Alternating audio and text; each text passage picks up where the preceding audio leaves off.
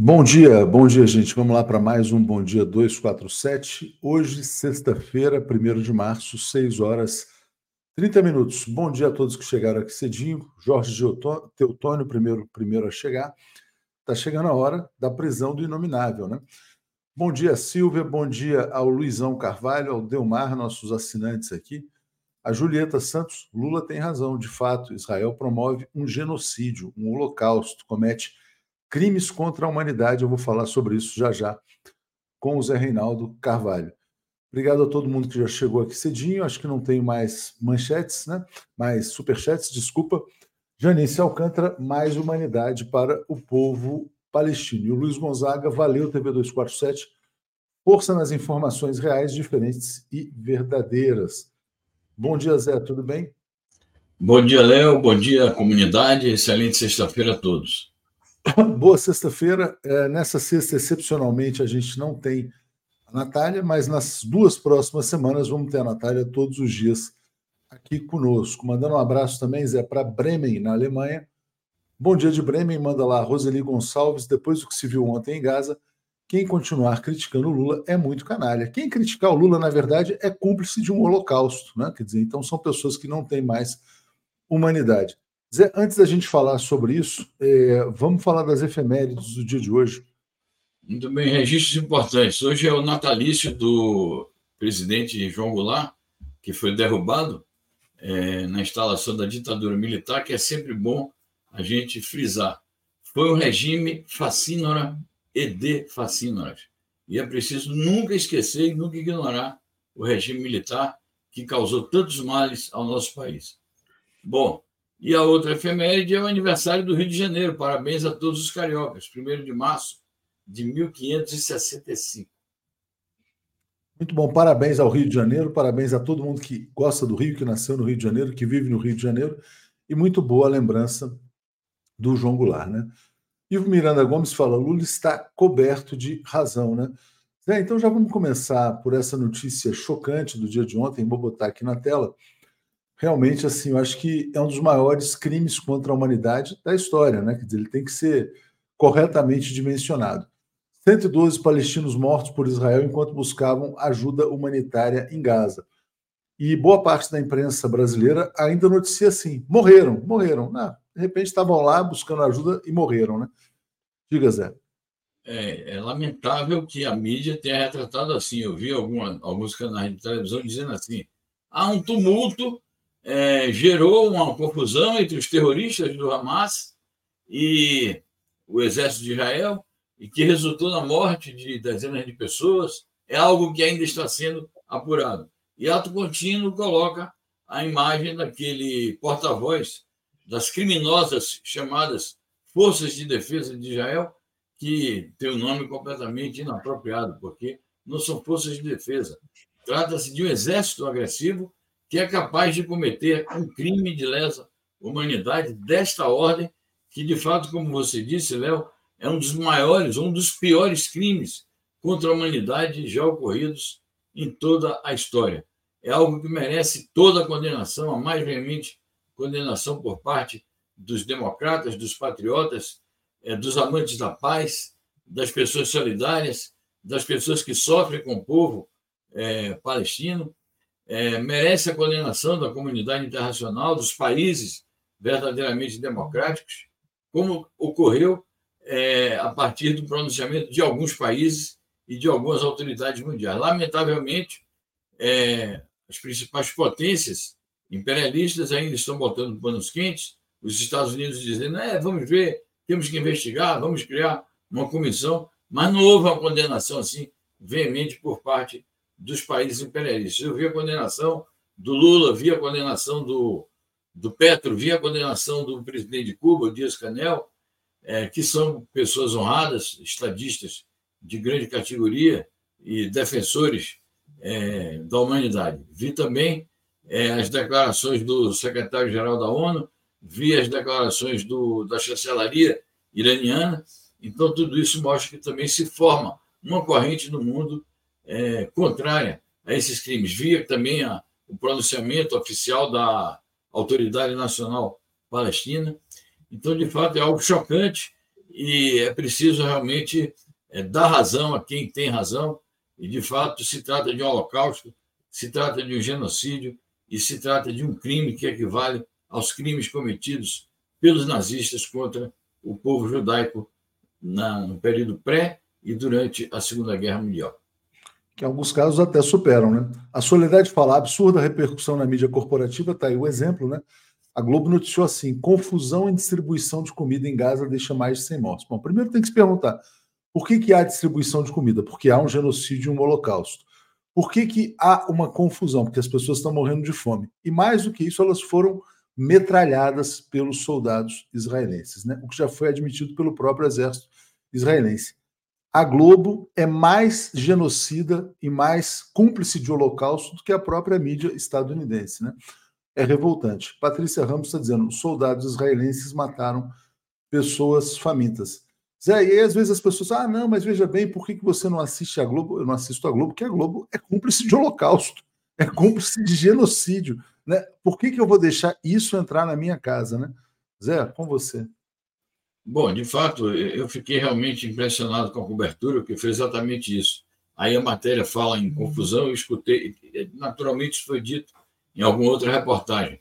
É, no Jornal Nacional eles falaram um tumulto, e chegaram a frisar isso, um tumulto que envolveu é, os terroristas do Hamas e o exército de Israel. O exército de Israel admitiu que fez o...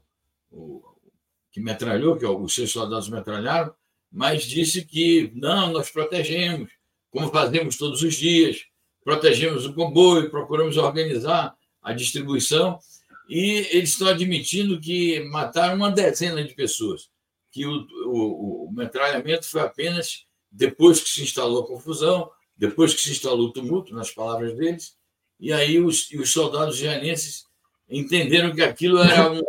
um possível ataque contra eles, como quem está querendo caracterizar uma espécie de legítima defesa. Então, é crime sobre crime, porque, além do, do crime propriamente dito, vem a mentira, vem o engodo e vem a tentativa de acobertar, porque isso acaba sendo um prelúdio para novos crimes. Exatamente. Ah, obrigado aqui ao Nômade Hotel, né? Bom dia, cadeia neles, Netanyahu genocida, Globo passa pano. E muito obrigado ao Nômade Hotel, Pra, por, na verdade, transmitir T V duzentos e quarenta e sete no seu estabelecimento, e não a Rede Globo, né? É, Ricardo Tristão, bom dia aqui do Espírito Santo. Essas imagens provam e comprovam que está acontecendo um genocídio promovido pelo capitalismo de Israel. É a barbárie capitalista, e é, e é fato mesmo. Essa barbárie é interessante, eu até estava percebendo ontem, a Globo naturaliza a barbárie em Israel, ou na Palestina, promovida por Israel, da mesma maneira que naturaliza os assassinatos em Santos e na Baixada Santista promovidos pelo Tarcísio de Freitas.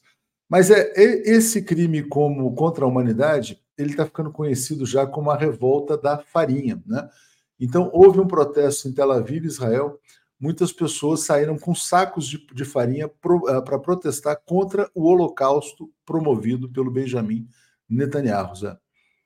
É positivo que os judeus saiam às ruas e que isso ocorra em Tel Aviv, capital daquele país que está promovendo um genocídio, um dos piores crimes de lesa humanidade de toda a história. Então, eu acho que essas pessoas estão de parabéns em irem protestar. É preciso estimular esses protestos, fazer com que esses protestos sejam levados às últimas consequências, que eles consigam a derrubada do governo é, fascista e nazista do Benjamin Netanyahu, e que contribuam para o congressamento com o povo palestino e para uma solução justa para um, um problema que foi criado com a ocupação israelense e que tem resultado num genocídio continuado e numa tentativa é, de todos os governos israelenses que passaram é, pelo poder, de mil novecentos e quarenta e oito até hoje, é, essa tentativa de extermínio do povo israelense, é, do povo palestino.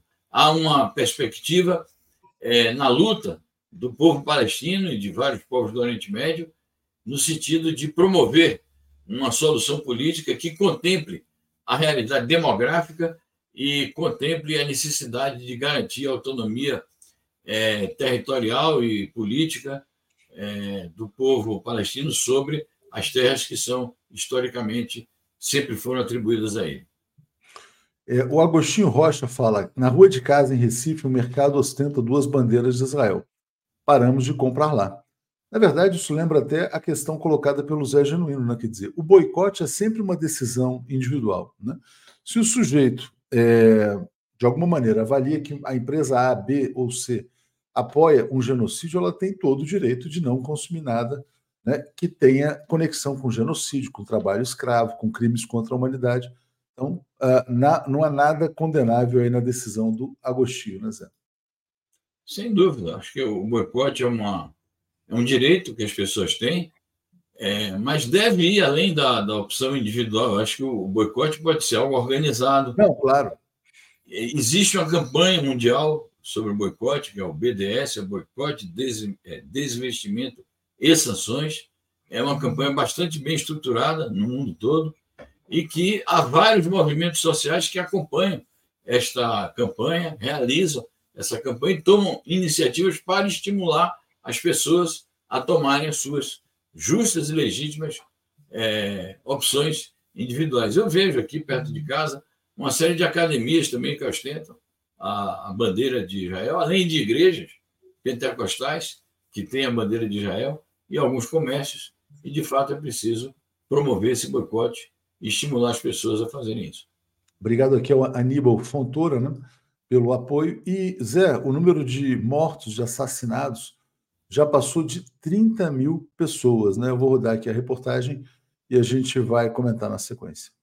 Passam de trinta mil o número de mortos na faixa de Gaza desde o início da guerra entre Israel e o Hamas. Veja na reportagem da Telesur, canal latino-americano e caribenho.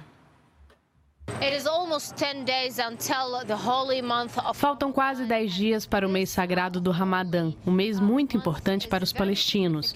Normalmente, eles sairiam para preparar decorações e comida, mas os palestinos estão passando fome neste momento, enquanto se preparam para o Ramadã. Quanto às últimas notícias na região, a situação é a mesma. Aliás, podemos dizer que está piorando, pois Israel continua a atacar a faixa de Gaza. De acordo com o Ministério da Saúde palestino, o número de mortos em Gaza ultrapassa agora as trinta mil pessoas. Há ainda oito mil pessoas desaparecidas sob os escombros. Falamos, então, de trinta e oito mil palestinos mortos e desaparecidos em Gaza desde sete de outubro. Ainda assim, os palestinos têm esperança de que, à medida que o mês do Ramadã se aproxima, a comunidade internacional, especialmente os países árabes e muçulmanos, exerça pressão em Israel e também no Hamas, que ainda não chegaram a um acordo de cessar fogo aqui em Gaza. Parabéns aí a Telesur, né, pelas reportagens muito boas, presente lá na Cisjordânia, é, trazendo informações diretamente da Palestina. O Ivo Miranda Gomes está dizendo, desde a época em que, a golpista de primeira, é, que o golpista de primeira hora, Roberto Marinho, dono da Globo, todos sabem, a Globo é mais importante pelo que deixa de noticiar. Zé, antes de passar para falar também sobre os trinta mil mortos, vamos botar aqui na tela a posição do secretário-geral da ONU, Antônio Guterres, denunciando o assassinato por Israel dos palestinos que aguardavam ajuda humanitária. Diga, Zé. Muito bem. É um primeiro pronunciamento que foi feito através de um comunicado lido pelo porta-voz do secretário-geral. É um comunicado bom, é, coloca o dedo na ferida, aponta que foi um crime contra a humanidade. Mas eu acho que é preciso ir além, é preciso que o próprio secretário-geral tome a palavra na tribuna da ONU, que convoque, aliás, parece que já está convocada uma reunião de emergência do Conselho de Segurança da ONU, se pronuncie no Conselho de Segurança da ONU e faça uma instância aos países membros desse Conselho a tomarem alguma medida punitiva a Israel. Não é possível que um crime desse, com essa dimensão é, política, humanitária, histórica, é, fique impune. É preciso realmente ir adiante, é, além, ir além da denúncia e tomar medidas concretas. Sobre a reportagem da Telesul, eu quero parabenizar o conjunto da reportagem, mas destacar o excelente texto e o fato de que frisam, os, os repórteres, os redatores frisam, que para além dos trinta mil, que são É, os oficialmente reconhecidos, há oito mil corpos desaparecidos sobre, sob os escombros. e isso mostra que o número de mortos realmente já se aproxima dos quarenta mil. É algo que precisa ser diariamente denunciado. Até quando o mundo vai assistir esse genocídio contra o povo da Palestina? Netanyahu é um genocida, né? Zé, você falou do, do Ocidente, né? É, os Estados Unidos estão dizendo que vão investigar. O Irã está denunciando o silêncio ocidental após o brutal ataque israelense a Gaza. É, realmente é muito chocante você ver que não tem uma nota de condenação do Emmanuel Macron, do Reino Unido, do Olaf Scholz. É uma vergonha internacional a gente perceber que o mundo dito civilizado apoia que pessoas morrendo de fome sejam assassinadas por um exército agressor, Zé.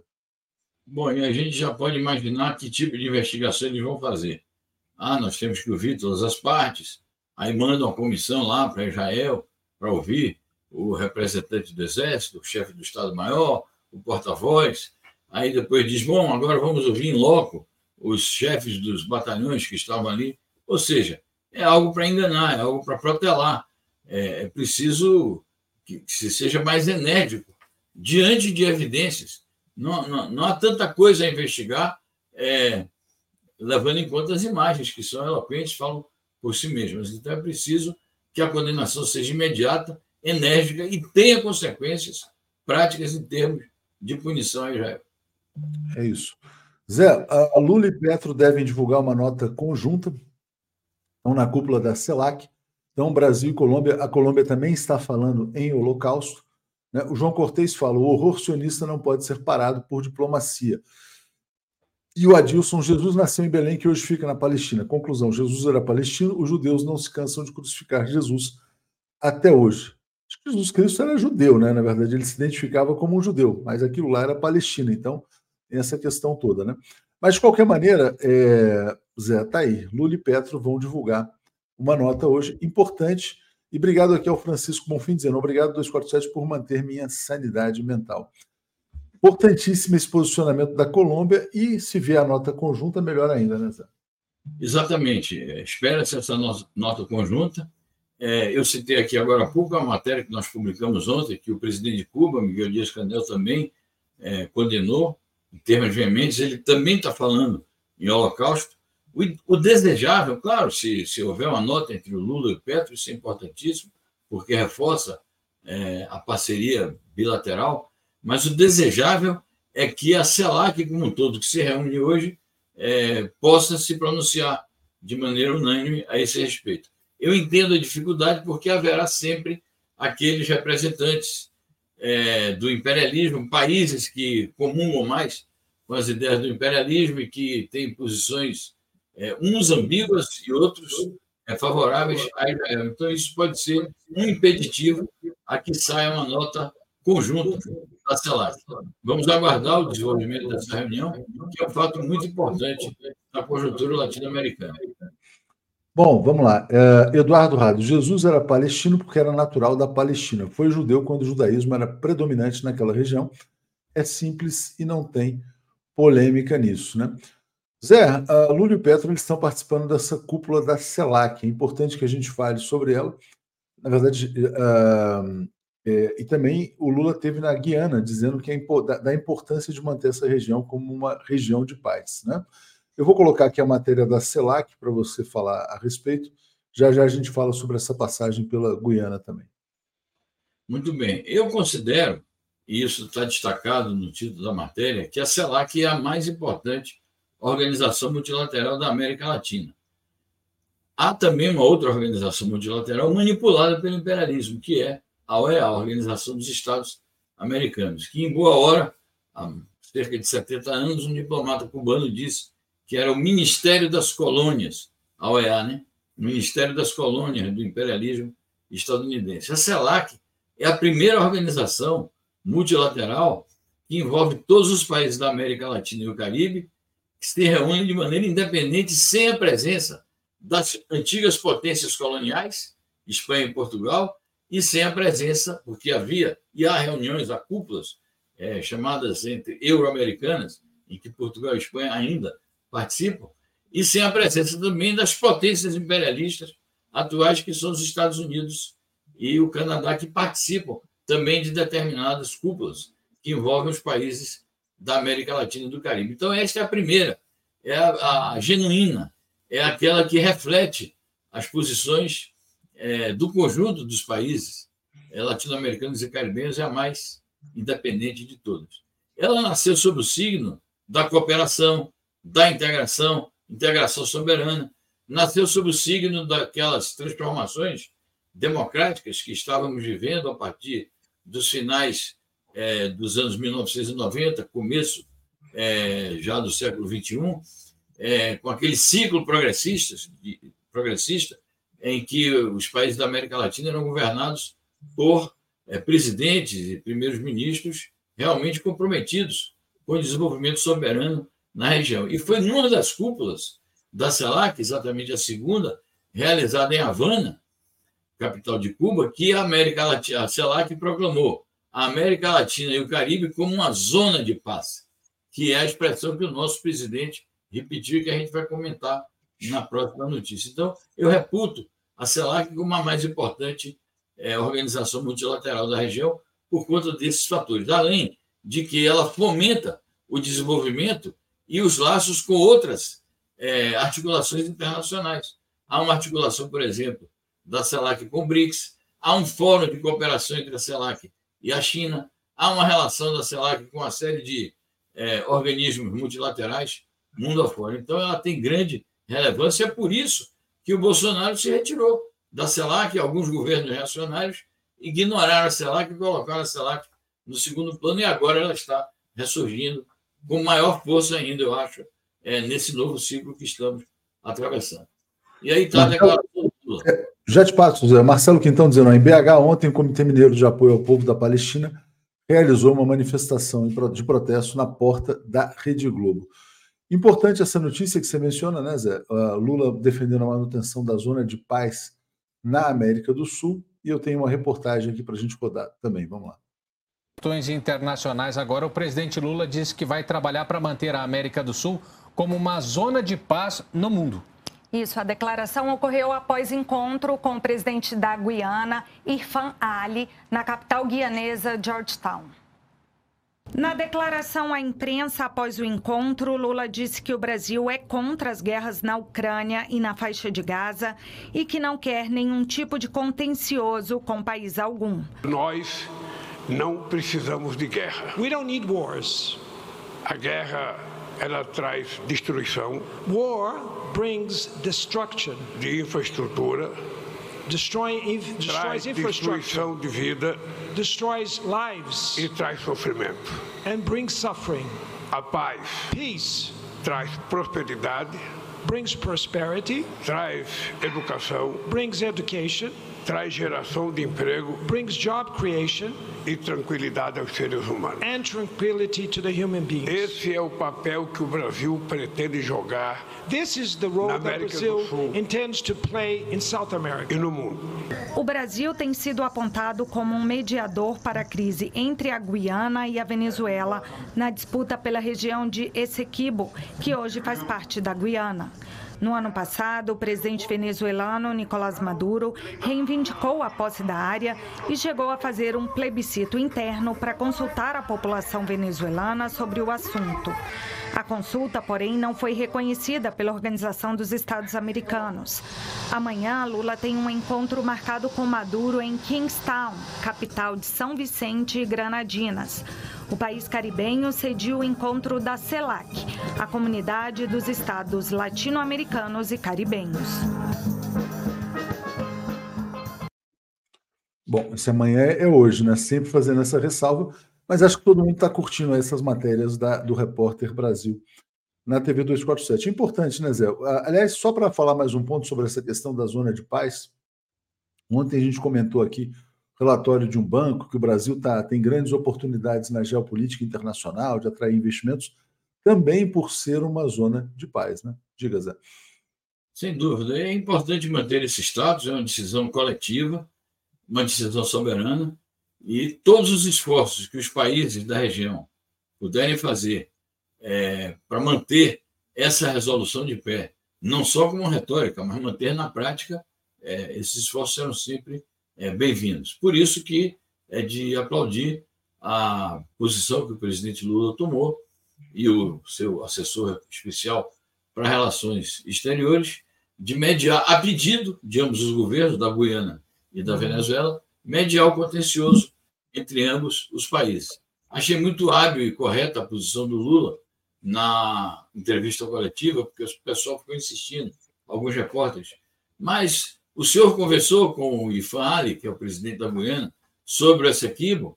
Aí o Lula disse, não, não cabia eu, eu conversar sobre isso, porque é, isso é um assunto que concerne não somente a relação do Brasil com a Guiana, mas com a Venezuela também. Então, não ia conversar com um na ausência do outro. Ah, mas o senhor vai conversar amanhã com o Maduro sobre isso? Não, tampouco, pelas mesmas razões. Então, os caras não entendem a, a, uma posição diplomática de um estadista que tem responsabilidades coletivas, não são responsabilidades ligadas a um ou outro.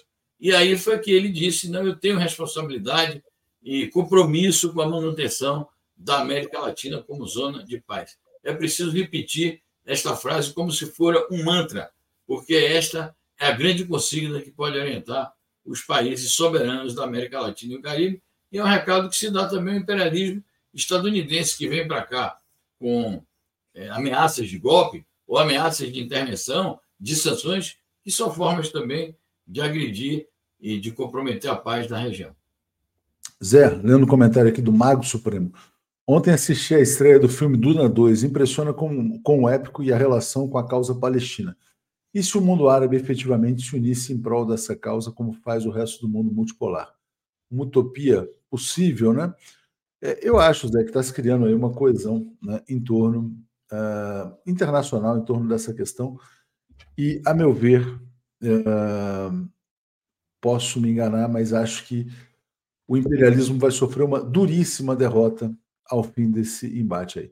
Eu quero trazer aqui, Zé, agora a notícia sobre a guerra da Ucrânia, né? Porque uh, o Lula falou sobre isso e é importante que a gente traga aqui também o rechaço é, unânime, praticamente, na França, à proposta do Macron de enviar tropas à Ucrânia. E o Vladimir Putin disse, olha, a Europa está se arriscando a uma guerra nuclear. Então, é importante que você fale sobre isso. Pois é, porque o Macron fez, de fato, uma... uma ameaça perigosíssima para o conjunto da Europa e para a França em particular, porque ele disse que, ia, que era a favor do envio à Ucrânia de mísseis de médio e longo alcance. Ora, um míssil de, de médio e longo alcance disparado desde o território da Ucrânia pode chegar em Moscou, ou até mais além do território da Rússia. Então, é uma declaração de guerra aberta, não só da França, mas da OTAN, propriamente, porque são armas da OTAN. E o envio de tropas é, para o combate no terreno, para o combate terrestre, também é uma declaração de guerra, representaria uma guerra direta entre a Europa e a Rússia. Então, a Rússia não poderia é, se manifestar de outra forma, como se manifestou o presidente Putin ontem.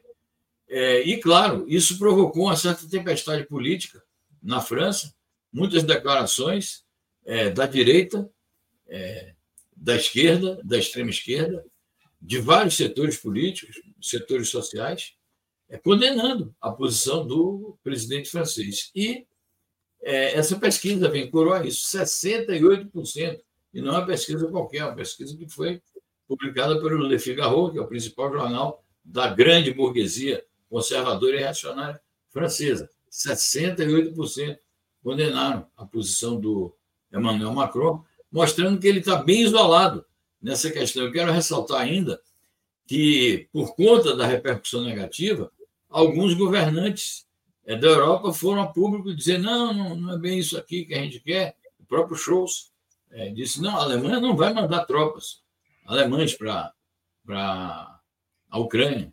E o secretário-geral da OTAN se apressou a dizer não, a OTAN não vai é, mandar, porque eles sabem Eles sabem que a reação da Rússia vai ser dura, como disse o, o presidente Putin.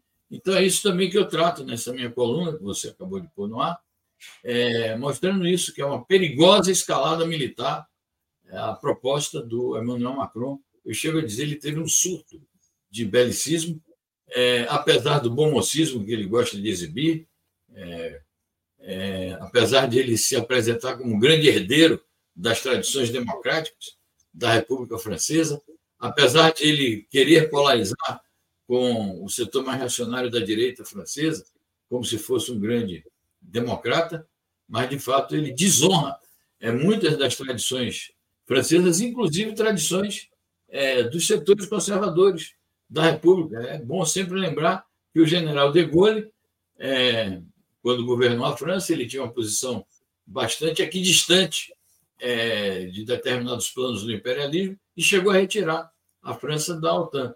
A França voltou à OTAN já no governo recente do Nicolas Sarkozy.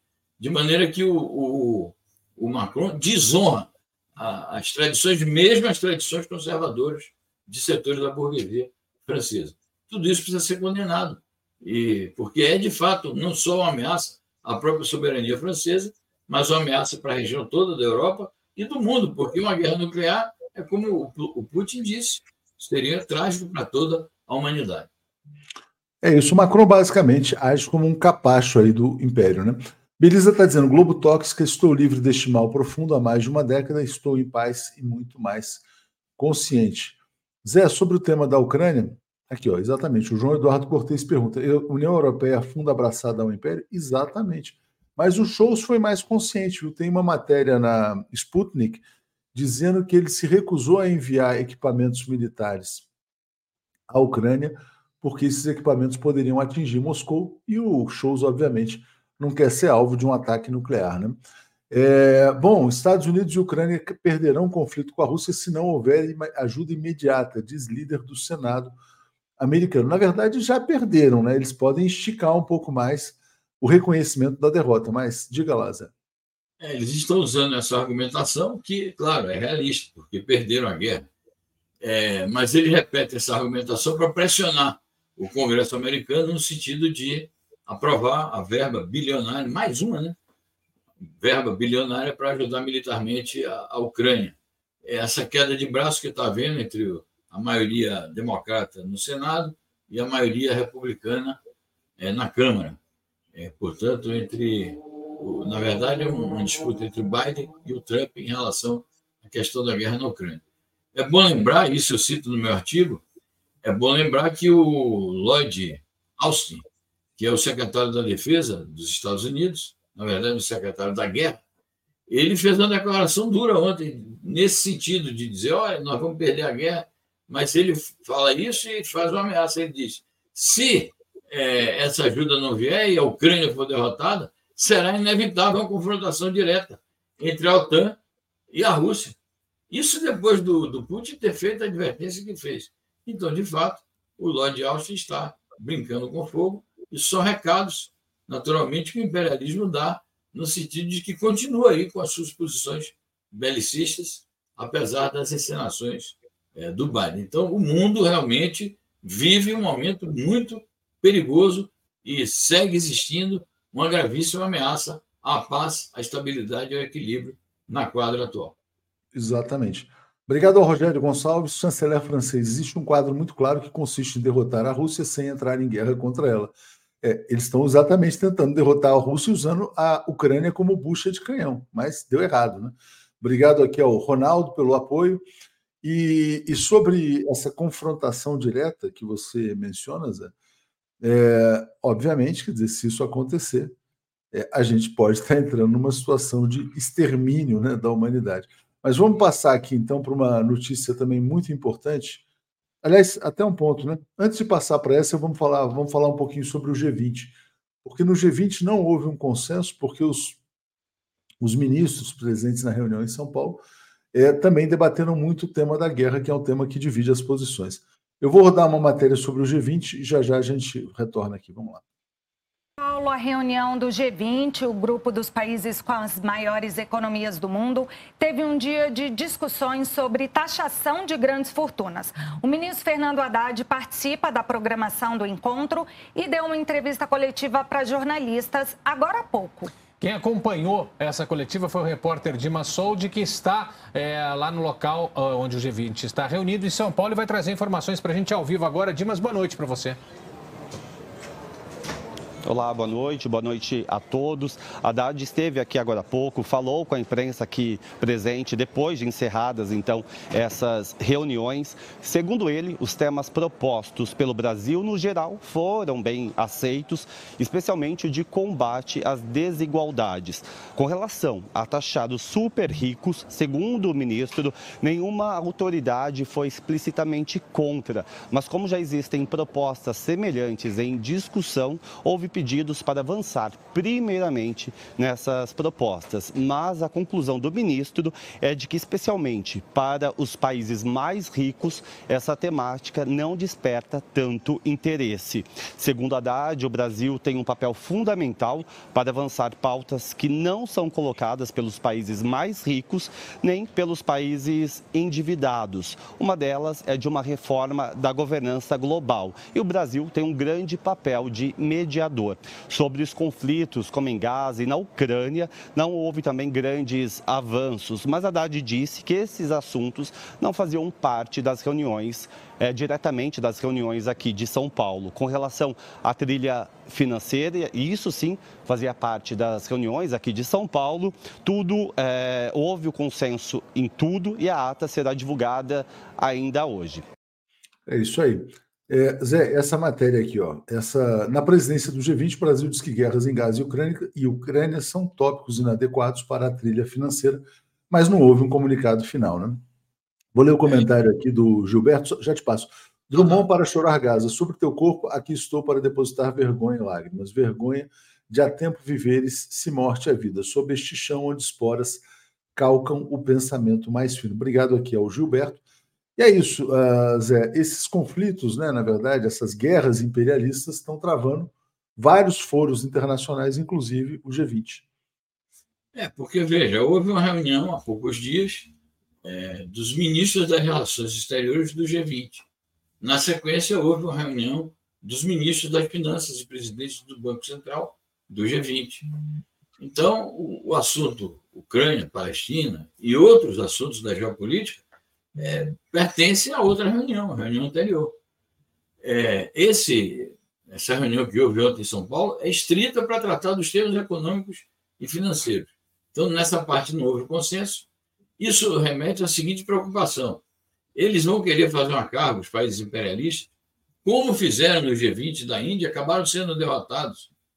E tem feito no, no, em alguns, algumas outras cúpulas do G vinte, desde que eclodiu a guerra na Ucrânia, eles têm feito esforços para tumultuar a reunião do G vinte no sentido de só sai um comunicado conjunto se é, os países condenarem a Rússia.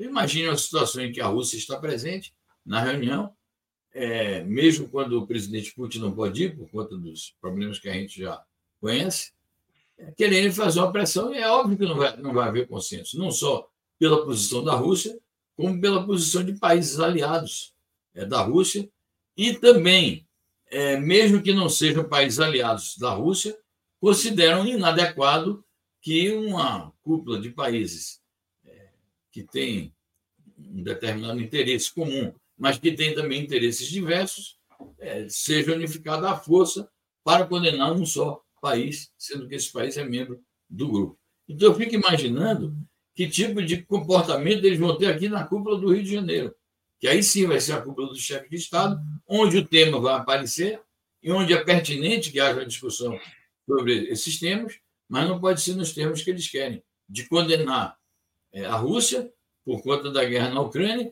e passar pano para Israel por conta do genocídio que eles estão, que Israel está fazendo na faixa de Gaza. Exatamente. Maria Noemi dizendo, ó, Lula tem razão, Netanyahu é um monstro. É isso aí. É, bom, vamos lá, Zé. Eu quero trazer agora uma informação também importantíssima, preocupante. Essa entrevista concedida pelo Eduardo Bolsonaro, não apenas, né, também o Paulo Figueiredo, aquele comunicador da Jovem Pan que está lá nos Estados Unidos. Muitas mentiras contra o Brasil. Lembrando que o Tucker Carlson foi o jornalista que entrevistou Vladimir Putin em Moscou. É, fez uma entrevista interessante, mais p- pelo Putin do que por ele, obviamente. Ele integra essa rede de comunicação da extrema-direita internacional, ele é um apoiador ferrenho do Donald Trump, e ele ataca o Brasil. Ele fala que, o próprio Tucker Carlson fala que a eleição no Brasil foi roubada, ele disse que o Brasil está virando uma ditadura. Aí o Eduardo Bolsonaro fala que há muitos jornalistas exilados nos Estados Unidos, que ele mesmo não sente segurança para falar o que ele gostaria de falar. Também, na verdade, é, aquece, né? Quer dizer, quando o Tucker Carlson fala que a eleição foi roubada aqui no Brasil, e o, e o Tucker fala que foi roubada com a ajuda da C I A, né? As coisas são, tão nesse nível. Zé, o Brasil está sendo atacado, o Brasil está sendo atacado por todas as frentes, o Brasil é atacado pela imprensa local, o Brasil é, ataca- é atacado pela extrema-direita internacional e o Lula está resistindo nesse, conf- nesse contexto delicadíssimo. Como é que você vê esse ambiente aí? É isso, é lamentável essa entrevista, uma usina de mentiras em que o, o Carlson é, se revelou ser, né? Ele é uma usina de mentiras ao tratar os assuntos do Brasil com essa disfarçatez, com essas mentiras todas, com essas calúnias ao nosso país. E está a serviço É, do bolsonarismo aqui em nosso país. Então, é algo que merece uma condenação política, uma condenação ideológica, é, merece que os jornalistas realmente comprometidos com a verdade e que defendem a soberania do país condenem esse tipo de, de abordagem. Não estou falando aqui em censura, acho que tudo bem, eles, eles publiquem o que quiserem, mas isso não pode ficar sem resposta por parte dos verdadeiros jornalistas livres, jornalistas democráticos, que são muitos aqui no nosso país. E o Eduardo Bolsonaro trata tudo isso também como uma... Aqui, ó, pegando o comentário do Manuel Gonzalez, né? Os bozos são vende-pátria. Ele trata isso como uma conspiração chinesa para dominar o mundo, que o Biden e o Lula fariam parte dessa mesma conspiração chinesa e que ele defende que o Brasil tem que voltar a ter os Estados Unidos como maior parceiro comercial. Agora, ele não aceita uma realidade incontornável, né? Quer dizer, a China está se tornando a grande potência internacional. Há por trás disso também, Zé, um movimento não apenas do Eduardo Bolsonaro, mas também do Tucker Carlson, para implodir o BRICS, né? Então, acho que é importante trazer esse contexto aí do, da nova extrema-direita ou do novo nazismo internacional. Sem dúvida. Mostra que esse deputado, esse filho do, do inominável, é, tem um comportamento de traição à pátria, né? Quer dizer, um deputado brasileiro que vai aos Estados Unidos ser entrevistado por esse tipo e que também profere essas calúnias todas contra o próprio país. Então, merece a condenação. É, vamos ver também qual é a reação que haverá na Câmara sobre isso. Como os deputados das forças progressistas vão se pronunciar. Pena que já, hoje é sexta-feira, não tem mais sessão, fica para terça-feira, quando o assunto pode ter caído no esquecimento. Então, de fato, eles estão a serviço de uma estratégia da extrema-direita, e é preciso uma crítica dura, uma condenação, é, e a defesa é, dos valores do Brasil, dos valores democráticos, soberanos do Brasil e das opções corretas que o Brasil tem feito em sua política externa.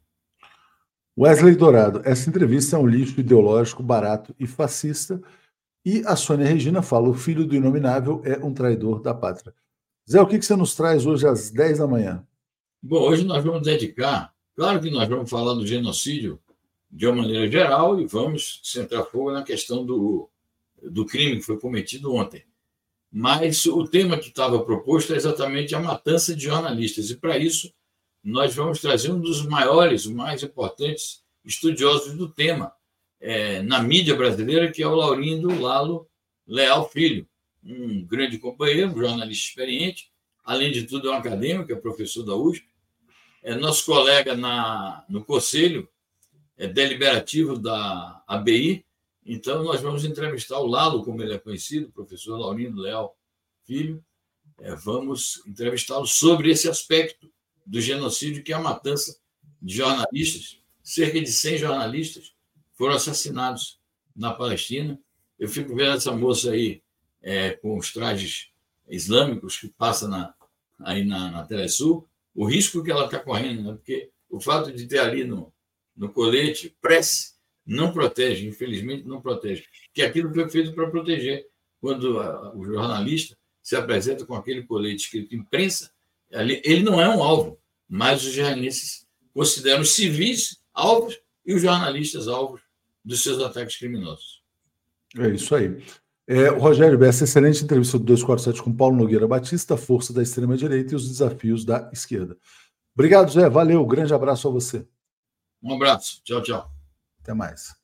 Então, deixa eu já embarcar aqui na sequência Paulo Moreira Leite, o Florestan Fernandes e o Alex Sonic. Bom dia, Florestan, tudo bem? Bom dia, Léo. Bom dia, Paulo. Bom dia, Alex. Bom dia a todos que nos acompanham nessa sexta-feira. Bom dia, Paulo. Sextor, tudo bem? Bom dia a todos e todas. Bom dia. Bom dia, Alex. Tudo em paz? Tudo em paz. Léo, Paulo, Florestan, todos que estão assistindo. Vamos lá. Vamos começar com esse tema que eu já estava tratando aqui com o Zé Reinaldo.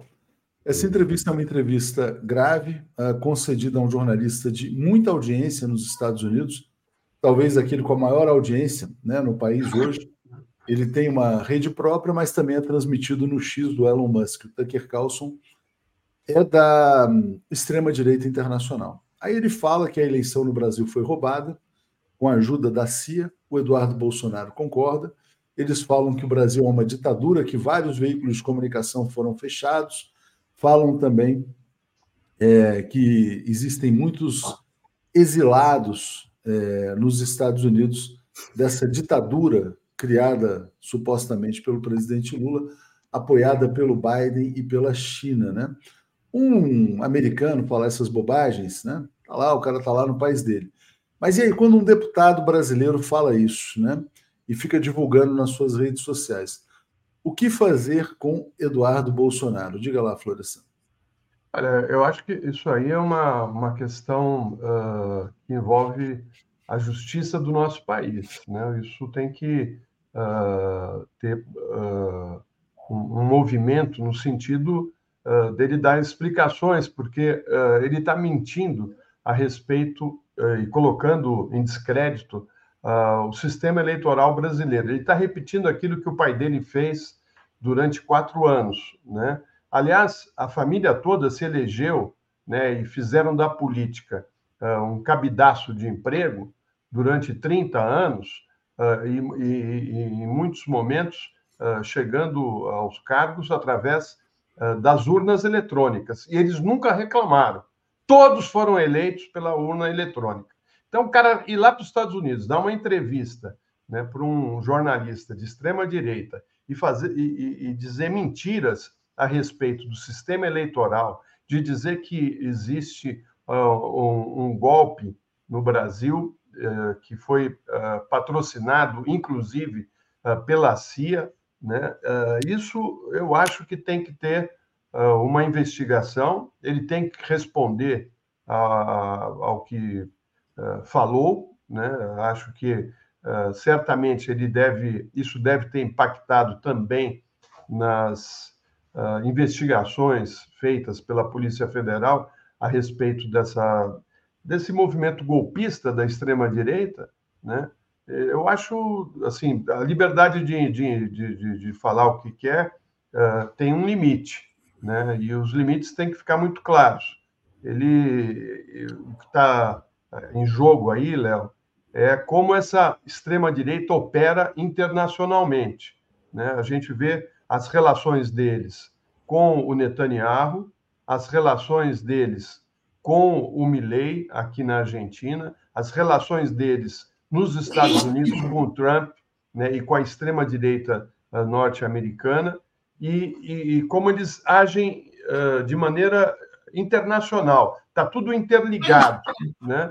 E eu acho que essa entrevista faz parte uh, desse momento em que o Trump tenta uh, voltar ao poder e uh, no momento em que o Bolsonaro tenta escapar da prisão. Então, eles estão se... Saúde, Paulo! Valeu! Então, eles estão, eu acho que, agindo de maneira coordenada, viu, Léo? É, é sempre um, uh, ações que uh, têm a ver com a, a eleição nos Estados Unidos, tem a ver com os interesses da família Bolsonaro uh, na, na, na questão do, da, do, das investigações que estão levando o, o, o pai e os, os militantes ligados à extrema-direita a terem que responder na justiça pelos crimes que cometeram. É isso aí. Bom, vamos lá. Uh, o Armando Silva, isso que ele falou é fake news. Cadê a justiça para punir esse canalha que sai daqui para falar mal do país lá fora? Traidor da pátria. Obrigado aqui ao Sérgio Alves. Fala aí, Brasil dois quatro sete. Flusão, campeão da Recopa dois a zero na L D U. Parabéns ao Fluminense também pelo título. E o Rogério Bessa, excelente entrevista com o Paulo Nogueira sobre a força da extrema-direita e os desafios da esquerda. É, Alex, como é que você vê esse caso do Eduardo Bolsonaro, né? É, numa entrevista como essa, em que ele vai lá falar sobre roubo de eleição, fraude eleitoral, essas coisas todas. Não, cometeu vários crimes. Crimes cometidos por brasileiros, mesmo no exterior, são julgados pelo Brasil. Então, tudo, só um resumo do que, do que eu vi aqui, não vi a entrevista toda, evidentemente. Esse Tucker Carlson que entrevistou, fez aquela entrevista com o Putin. Aliás, o Putin deu um baile nele, né? O Putin não respondia nada, o Putin só dizia, peraí, vou contar a história, que começou no ano oitocentos, agora estou em mil e duzentos.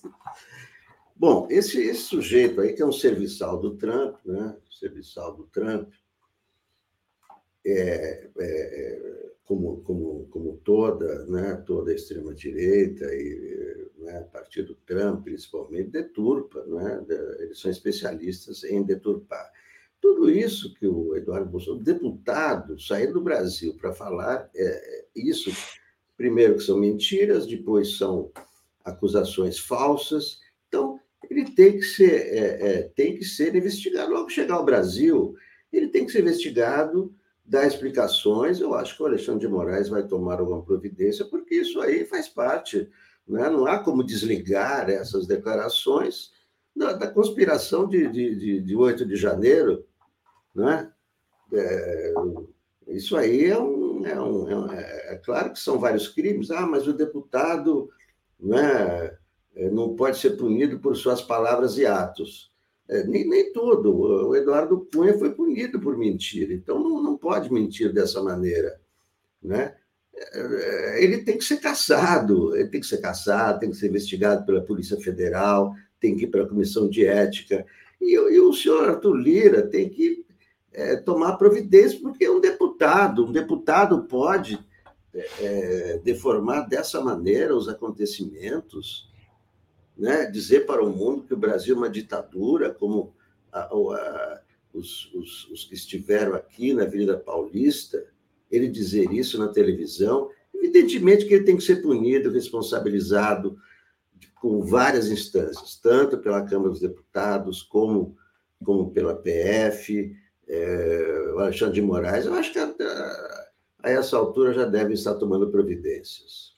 Paulo, o que você diria sobre esse caso do Eduardo Bolsonaro, dizendo que nos Estados Unidos que a eleição brasileira foi roubada? Olha, uh, eu acho que essa entrevista ela torna mais visível que existe uma conspiração internacional contra o governo Lula.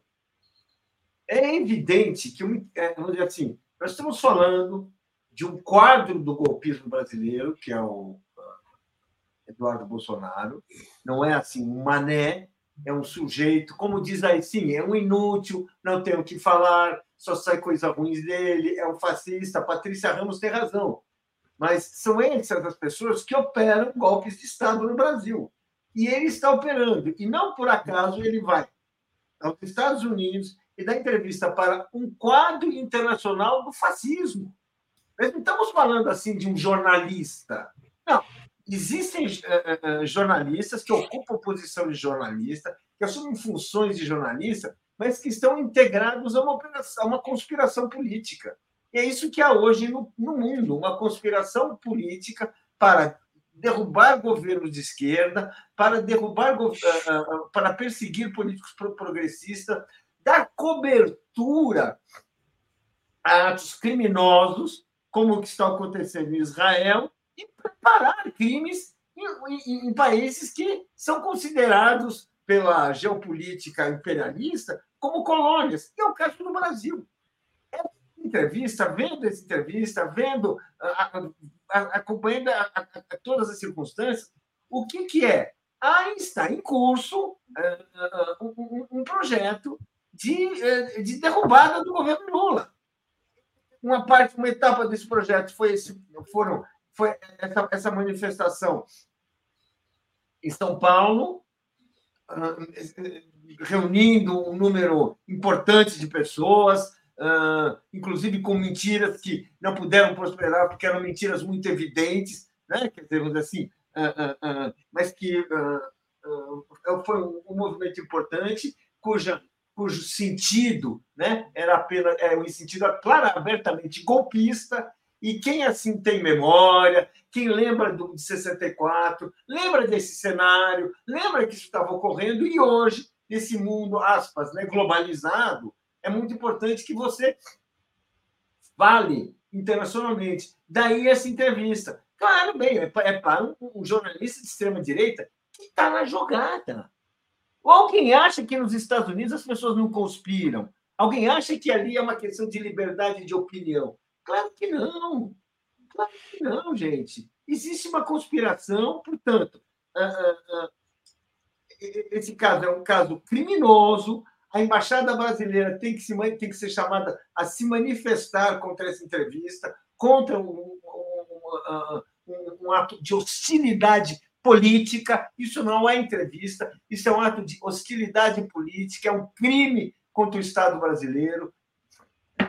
E aqui no Brasil tem que começar a tomar as medidas, tem que tomar, tomar as medidas cabíveis também.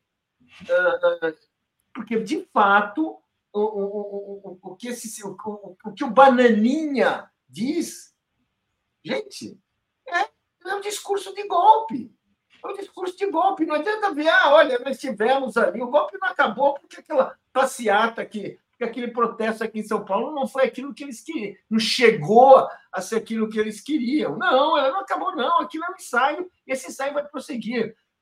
Assim, eles, eles têm dinheiro e eles têm realmente a ambição política de mudar o cenário da América Latina, de mudar o cenário do Brasil, de impedir o Lula de governar. É, isso, é, assim, é, é essa clareza que acho que a gente precisa ter. É um, é um ato de guerra isso que está ocorrendo.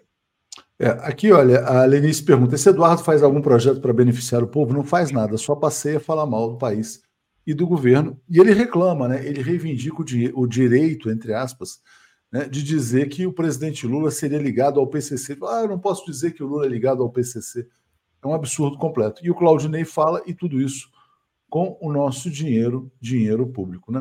Eu vou dar uma reportagem de ontem aqui sobre a Lesa Pátria para a gente entrar no tema da prisão dos empresários que financiam golpismo no Brasil. Vamos lá.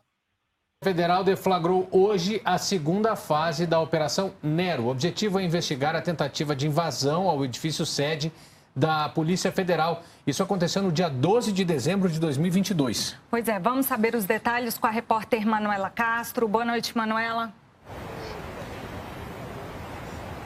Olá, Yara. Boa noite a você, ao Porta Nova e a todos que nos acompanham. Nessa segunda fase da Operação Nero, a Polícia Federal cumpriu quatro mandados de busca e apreensão expedidos pelo Supremo Tribunal Federal nos estados de Rondônia, São Paulo e também aqui no Distrito Federal.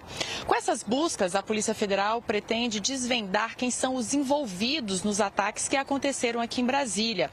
Lembrando que os criminosos tentaram invadir aqui a sede da da Polícia Federal em Brasília para tentar resgatar uma pessoa que tinha sido detida naquele mesmo dia. Eles também cometeram vários atos de vandalismo, como a depredação de uma delegacia de polícia, também incêndios em ônibus e carros. Hoje, a Polícia Federal também deflagrou outra operação, a Lesa Pátria, e prendeu três pessoas.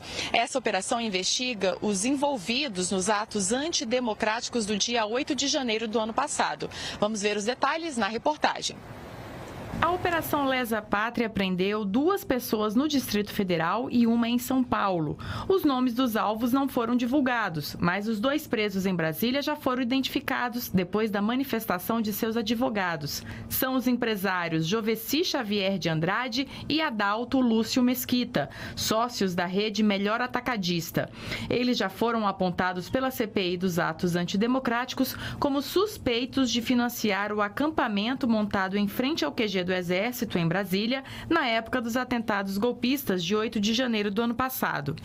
Jovessi negou ter participado dos ataques aos prédios dos três poderes, mas admitiu ter estado no local no momento dos atos de vandalismo. A Polícia Federal cumpriu trinta e quatro mandados judiciais. Além das três prisões, foram vinte e quatro mandados de busca e apreensão e sete de monitoramento eletrônico. As ações ocorrem no Rio Grande do Sul, Minas Gerais, Tocantins, Paraná, Mato Grosso do Sul, São Paulo, Espírito Santo e Distrito Federal.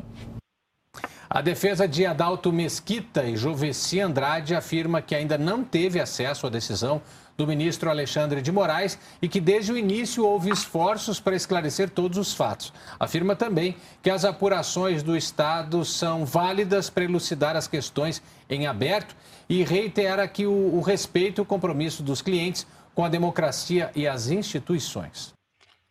Florestan, é, ontem uh, aconteceu essa operação, né? Eles foram presos, esses empresários, desde terceira divisão, quarta, quinta divisão do capitalismo brasileiro, mas estavam lá patrocinando um acampamento, né? Eu tenho a sensação de que tem gente muito maior do que esses aí. Isso já é um bom começo, tomara que apareçam outros. Diga lá, Florestan. É, eu acho que está uh, faltando aí o, aqueles que têm o, o poder realmente econômico no Brasil. A gente ficou ali com os bagrinhos de novo. Uh, você vê que um, uh, cada um deu mil reais, né? Foi o que se apurou. Esse... É, é, Jovessi, né, que, que é, do, é um dos donos desse atacadista, ele aprendeu rapidamente a, a utilizar a, a estratégia da extrema-direita, que é mentir. No depoimento que ele deu na C P, C P I da, da, da Câmara Federal, né, da, da, da Distrital, da, na C L D F.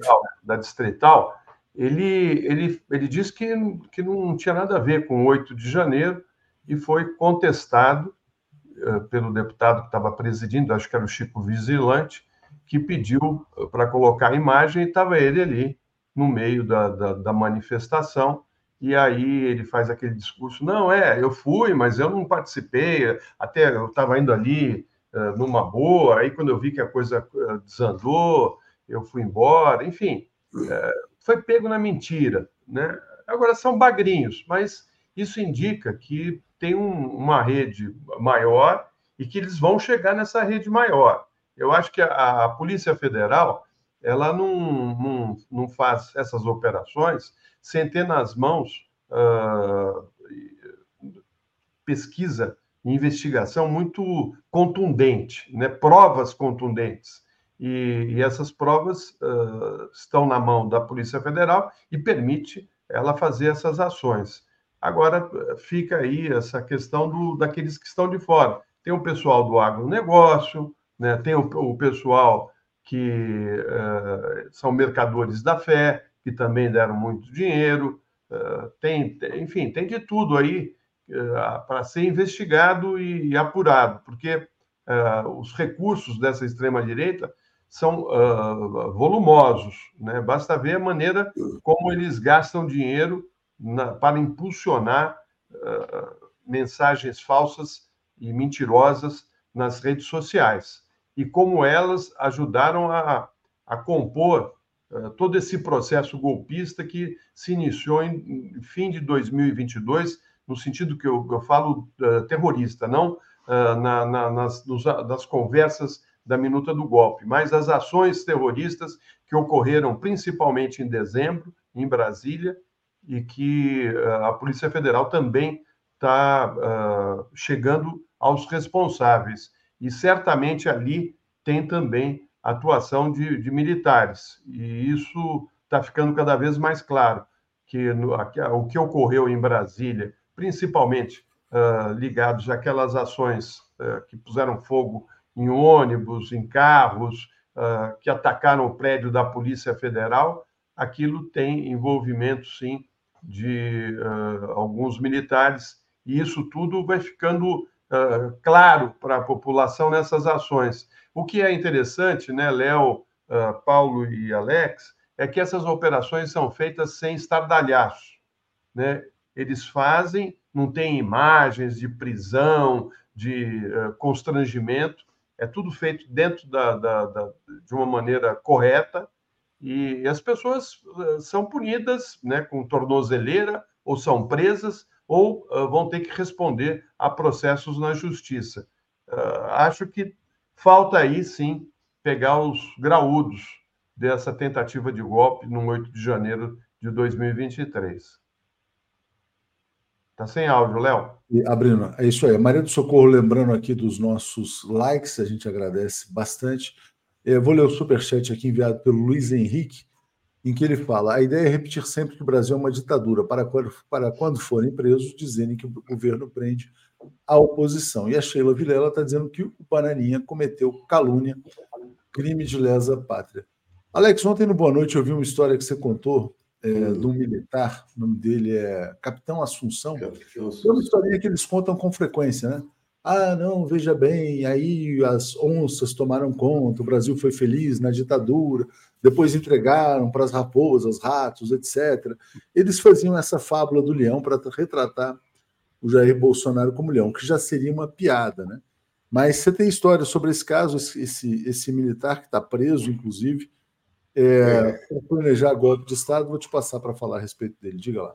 Então, esse, esse capitão Assunção foi preso é, quarta-feira porque descumpriu, ele não foi preso é, pelo conteúdo desse vídeo infame. Eu vou contar, vou dar um resumo rápido desse vídeo. Mas ele foi preso porque descumpriu a medida cautelar. Ele não poderia usar as redes sociais. E usou as redes sociais. Foi preso, ele se apresenta no vídeo fardado, veja só, ele é um deputado estadual do Espírito Santo, se apresentou fardado, com a farda de capitão, é, e, e usou uma técnica, né? Ele é, usou Deus, Deus criou os animais e colocou na floresta, e mandou os animais escolherem o seu chefe. Então, primeiro foram escolhidos os corvos. Aí, quando ele diz corvo, aparece Jânio Quadros, Fidel e Che Guevara. É, mas não, não precisa contar a história seja... inteira, não, que você contou no Boa Noite ontem, que ela é bem longa, só para... Não estou querendo te cortar com isso, não, porque é uma história, é uma fábula gigantesca. É, traz só as consequências, porque não precisa contar a historinha toda, porque acho que boa parte aqui já escutou. Diga lá, Alex. Então, ótimo. Então, ótimo. Se todo mundo já sabe da historinha, muito bem. Não, mas você não está aqui para é, falar da história, você está para falar das consequências, né? Porque, não, a consequência é que ele está em cana, isso aí todo mundo já sabe. É, agora, eu só vou contar mais um detalhe do vídeo, tá? Rapidamente, para não usar o tempo aí. É que ontem durou dez minutos, foi boa a história, mas aquela durou é, dez minutos. É, então, tempo é dinheiro, né? Tempo é dinheiro, tempo é dinheiro. Não, é porque a gente tem outros temas, a gente tem os colegas também, Alex, é só isso, é só por isso. Não é porque é dinheiro, é porque tem o tempo. Não, eu, tempo. Não eu, eu, eu, eu, eu, eu só quero dizer... que nesse vídeo ele admite que o Bolsonaro fez a reunião com os chefes militares.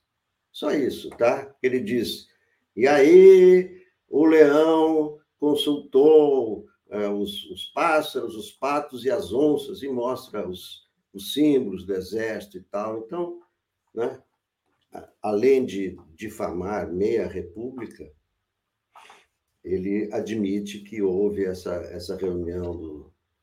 Bolsonaro consultou os militares. É isso, exatamente. Os patos seriam a Marinha, os não sei o que, os que voam são a os aeronáutica. Os aeronáutica e as, e as onças que viraram gatinhos. Isso, então, as onças viraram gatinhos e por isso não teve golpe, porque o leão Bolsonaro ficou abandonado. Então ele entregou mais um que entrega o Jair Bolsonaro. A Maria Helena está dizendo, ao defender a ditadura militar, o A I cinco, fechamento do S T F, a extrema-direita tenta mentir sobre o que é de verdade a ditadura. Exatamente, eles tentam, na verdade, eles se pode, né? Os caras pregam um golpe de Estado, aí são investigados, alguns são presos, e eles dizem que ah, quem está prendendo os golpistas está transformando o país em ditadura.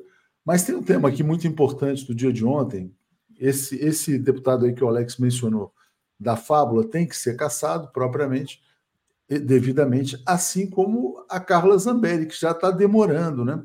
Está aqui, ó, a Polícia Federal concluiu o inquérito do caso sobre a invasão de sistemas do C N J e enviou o relatório à P G R, que vai ficar encarregada de denunciar ou não a Zambelli ao S T F. É incompatível com o cargo, né, uma deputada invadir o Conselho Nacional de justiça. Tem muito deputado para ser cassado aí. Diga lá, Paulo. Exatamente. Nós temos, a, a Carla Zambelli, ela tá, vamos dizer assim, ela tem uma folha de serviços que já acumulada, muito carregada, é, é, de atos criminosos que ela precisa pagar por eles. E, embora os, os deputados eles tenham uma certa imunidade que é merecida, que é devida pela sua, pela, sua, pela, pela função política que eles exercem, não é? Eles também não podem assim, uh, uh, ter uma impunidade absoluta. E a Carla Zambelli, nós sabemos, ela é, na verdade, uma pessoa que se vale do mandato de, de, de parlamentar para cometer atos criminosos. Ninguém vai esquecer, eu não vou esquecer o seu comportamento na eleição, uh, na eleição passada, perseguição e tudo mais. Ou seja, a chamada pistoleira descontrolada, como diz a, a Maria Noêmia aqui nessa mensagem. Ou seja, realmente, já está até demorando. Uh, e aí eu queria falar uma coisa, eu queria fazer uma observação que vai a respeito desse empresário que ficou tentando negar que, que estava uh, uh, presente naquela, naquele ato golpista, até que, ele, até que ele foi flagrado pelo juiz com uma foto. E é, é, é, é que nós estamos assim, a gente precisa entender que golpes de Estado, a linha de frente, é, é, é, o, o, que, o que vai num golpe de Estado não é o cérebro, não é aquele cidadão que realmente tem dinheiro, não é o cidadão que financia, mas assim, é o segundo e o terceiro escalão, ou seja, é O, o, o, esse, um empresário dono de um armazém, a gente está vendo ali, aqui, aqui, a gente vê aquele empresário assim, que no fundo é um sujeito até, entre aspas, simples. Você olha o armazém dele, aquilo ali não é de nenhum empresário que está ali, que tem uma posição da Fiesp, um dirigente, não. É um empresário assim, é um, um, um militar que também que tem uma patente média, não é um general, não é... Ou seja, essa é a linha de frente, são esses que estão se mobilizando nesse momento. E é sobre eles que tem que começar o trabalho. Sobre eles, se eles têm que dar explicações, eles têm que punir, serem punidos das suas responsabilidades, porque um golpe de Estado ele é, é, assim, é uma conspiração permanente nos círculos mais organizados, de, de extrema-direita, entre aspas, que tem maiores leituras, tem conexões internacionais. Agora, quem vai operar e quem é dispensável, quem será a massa de manobra disso aí, são essas pessoas. Aquele empresário que achou que, que ele ia falar, não, você esteve lá, não, não estive, ah, não entendi direito a palavra participação. Vocês lembram a desculpa que ele deu quando, quando foi... Ah, eu, eu confundi participar. O quê? Participaram com o quê? Não, ou seja, é, é, é esse... E isso é perigoso, porque isso mostra que isso aí está chegando em escalões assim, de quem tá, de quem é manipulado já, já são aqueles cumpridores de ordens. É isso aqui, ó. É esse trecho aqui, vamos lá. Tá de forma diferente. Urgente, tem, tem, tem informação urgente aqui, acabei de receber do nosso querido Marcelo Auler, já já vamos saber quem são os presos. Aqui, ele fala aqui, ó. Aqui tem um trecho. Vou botar ele falando aqui com o Chico Vigilante, rapidinho. Espera aí. É, tentou dizer assim, o que eu não sei exatamente o que é. Aqui. Extremistas acamparam em frente ao quartel-general do Exército Brasileiro, manifestando contra o presidente eleito. O T S E, S T F, manifestaram contra o presidente eleito, contra o T S E e contra o S T F. E clamando por uma indevida intervenção federal. Indago. O senhor e seu sócio, Adalto, financiaram esses atos antidemocráticos? O senhor e o Adalto participar de tais atos? O senhor estava no quartel-general? Senhor presidente, falando também por mim, não pelo meu sócio, é, eu não participei. De nenhum ato? De nenhum ato. Eu vou pedir para exibir uma foto aqui, porque a gente tem prova que o senhor participou. Peço que, seja, que passe aí a foto. Aquele cidadão lá é o senhor, né? Sim, sou eu. E o senhor estava lá, né? É, eu, eu não entendi, assim, o, o participar, ir lá, é ir na, na, no, no Q G, eu fui uma, umas três vezes. É, então, na verdade, ele financiou esse quartel-general, alimentação, dinheiro e tal. Ele acha que participar é uma coisa e ir é outra, né? Mas, enfim, é, isso aí é o bolsonarismo. Mas voltando aqui ao tema da Zambelli, Zambelli está fazendo hora extra. Cassação já, diz Wesley Dourado. Diga lá, Florestan. Olha, o caso da Zambelli é, é muito grave, é seríssimo, né? Não é, não, enfim, não é possível uh, que isso passe... Uh, sem uma punição.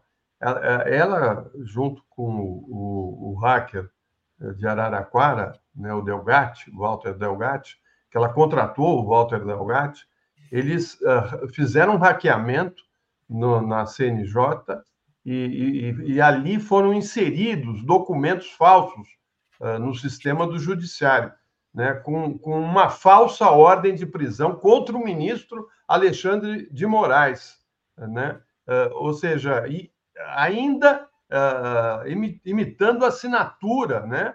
Falsificando a assinatura do ministro. Isso é gravíssimo, é gravíssimo. Isso não, isso não pode ficar impune. Ela vai, ela vai ter que, vai, vai ter que responder uh, certamente pelo crime que cometeu, vai perder o mandato, porque isso aí uh, não, não tem como salvar o mandato dela, né? E ela tem muitas outras coisas Da, no seu prontuário, né? Várias reuniões com Bolsonaro, uh, golpistas. Uh, ela levou o Delgatti como uma solução para provar que as urnas eram inseguras. Uh, eles fizeram, ele fez uh, uh, várias ações e não conseguiu provar, e isso ficou claro na, na investigação.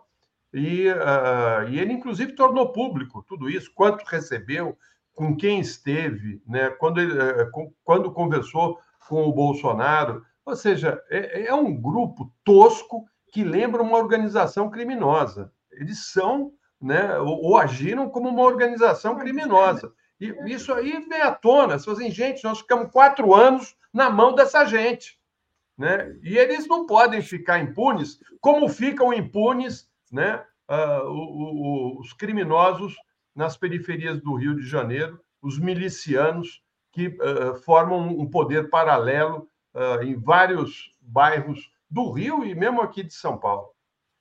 É isso aí. Bom, Zambelli igual o Mandrião acumulam crimes.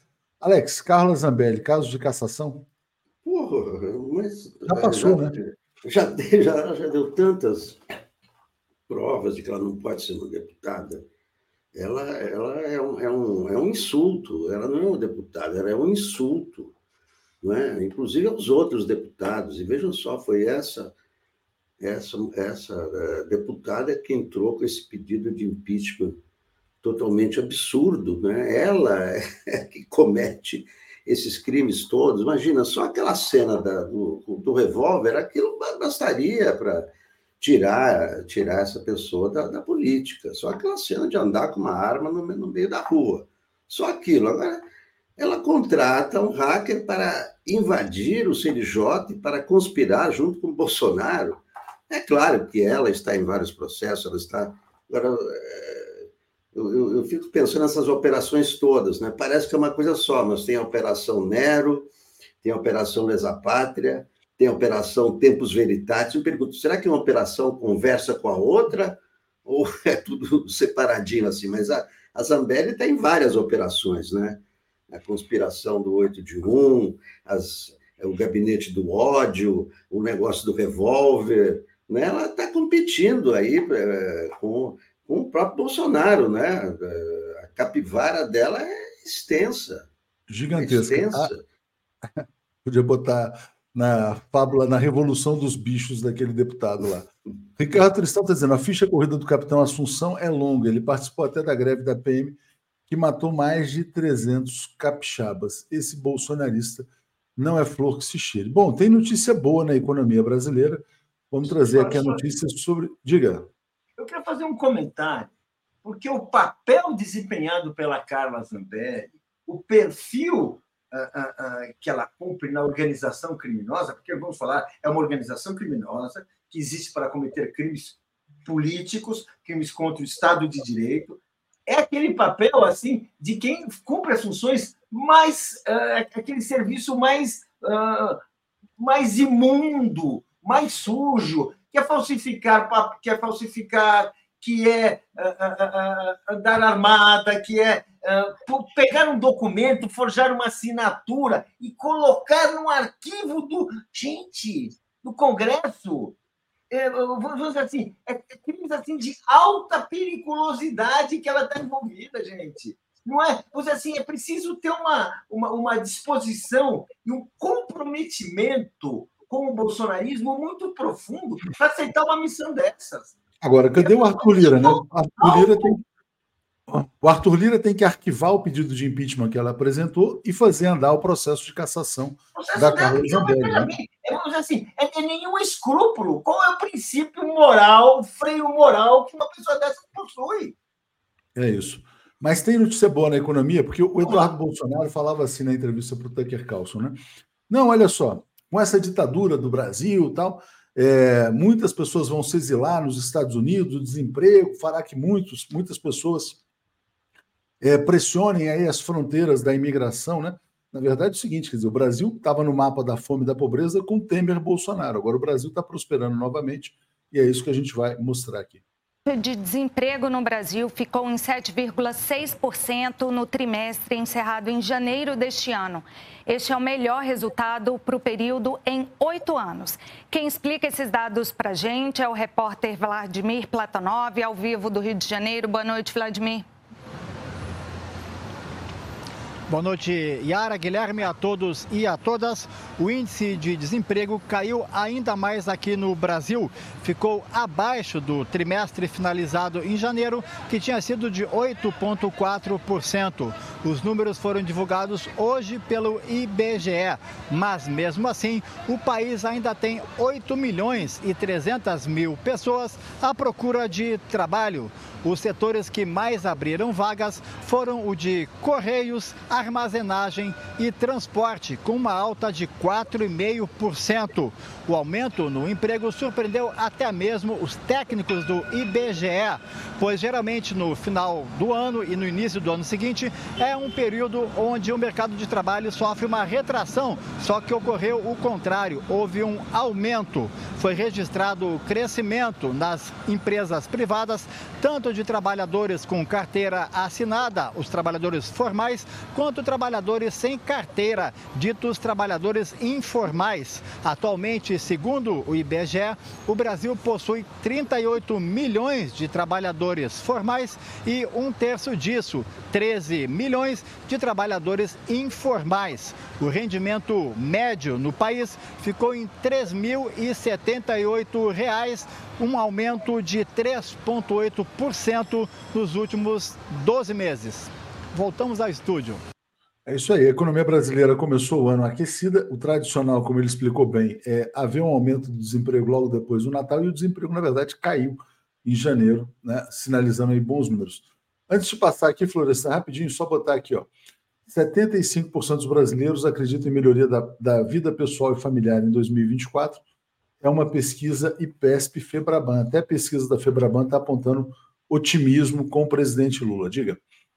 Não, então, as notícias nessa área econômica são realmente para se comemorar, né? Porque eh, esse primeiro ano do governo Lula foi muito difícil, por vários motivos, né? O, o Bolsonaro uh, deixou uh, papagaios para uh, serem pagos e resolvidos, uh, criou uh, uma sociedade, vamos dizer assim, com o parlamento brasileiro, principalmente uh, com o Arthur Lira, e ali as emendas parlamentares têm um custo altíssimo para o desenvolvimento dos projetos do, do governo federal, e mesmo assim o Lula conseguiu, com as suas viagens internacionais, com sua com, com seu empenho no sentido da retomada da indústria, do comércio, da, da, de abrir linhas de crédito, para ajudar o, a, as camadas mais pro, pobres, uh, acertar a vida de brasileiros que estavam endividados. Ou seja, esse um ano, ele não parou um minuto. Ele, ele, ele, eles trabalharam, a equipe dele trabalhou uh, incessantemente e os resultados estão aí, né? Inclusive avanços uh, uh, na aprovação de, de, de medidas importantes dentro até do Congresso Nacional. Com muita luta, com muito jogo de cintura, o presidente conseguiu avançar as pautas na área econômica. O Fernando Haddad uh, e o Alckmin uh, e a equipe econômica uh, trabalhou uh, de maneira correta e exaustiva, e, e os frutos e os resultados estão aí. Inclusive, assim, a, a própria diretora do F M I, a Kristalina Georgieva, né, que uh, disse agora, ontem, né, que a economia mundial uh, uh, acha que o Brasil é uma ótima notícia. Ou seja, eles estão olhando para o Brasil com uh, assim, um olhar de, de que o Brasil é a bola da vez, né? É o país que tem mais condições, né, nesse momento de, de crises políticas, com as guerras, com crises econômicas na, na, na Europa, com o tensionamento uh, colocado aí pela extrema-direita em, em, várias, em vários países. O Brasil conseguiu uh, um, um caminho de paz, de, de, de uh, projetos que são de inclusão social, de redução da pobreza, né? E a pesquisa que saiu aí uh, hoje, né, a gente publicou, da, da Febraban, uh, demonstra que os brasileiros estão muito otimistas em relação a, a, ao, ao, ao futuro, né? Que eles acham que em, em, em, nos próximos doze meses a situação deles, né, individual, vai melhorar e muito, né? E agora veio também, Léo, uma proposta do governo que eu achei sensacional, né? Que é um, um, uma, um, um, um financiamento, né? O governo federal está lançando um projeto que envolve um bilhão e meio em créditos para que uh, pessoas que estão no cadastro único, né, principalmente o pessoal do, do Bolsa Família, uh, possam uh, uh, ter empréstimos para fazer o seu pequeno negócio, né? Ou seja, uh, que elas, porque uma das, das, das pautas, né, principais da extrema-direita é dizer que o Lula com o Bolsa Família fica distribuindo dinheiro, mas não ajuda o sujeito a, a, a, a ser um empreendedor e tal.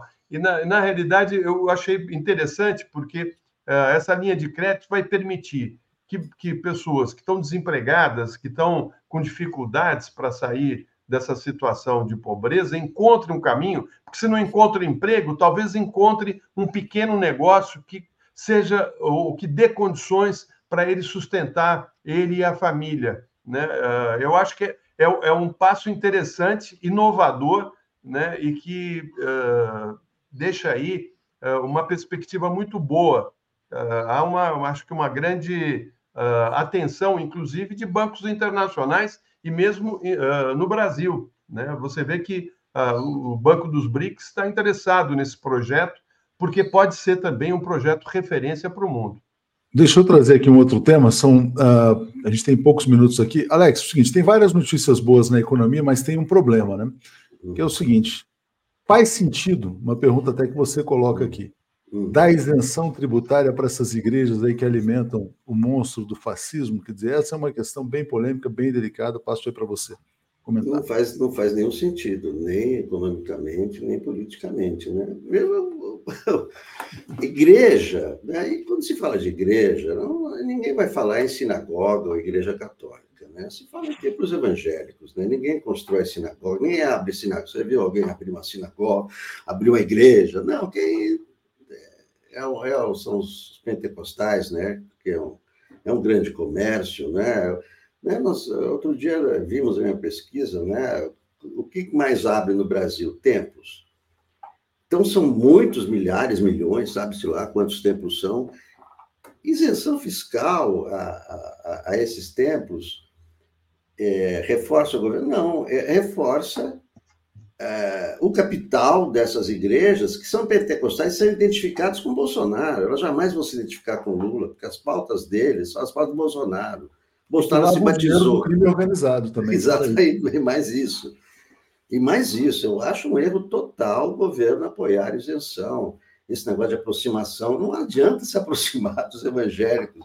Ou você assume a pauta deles, senão não adianta.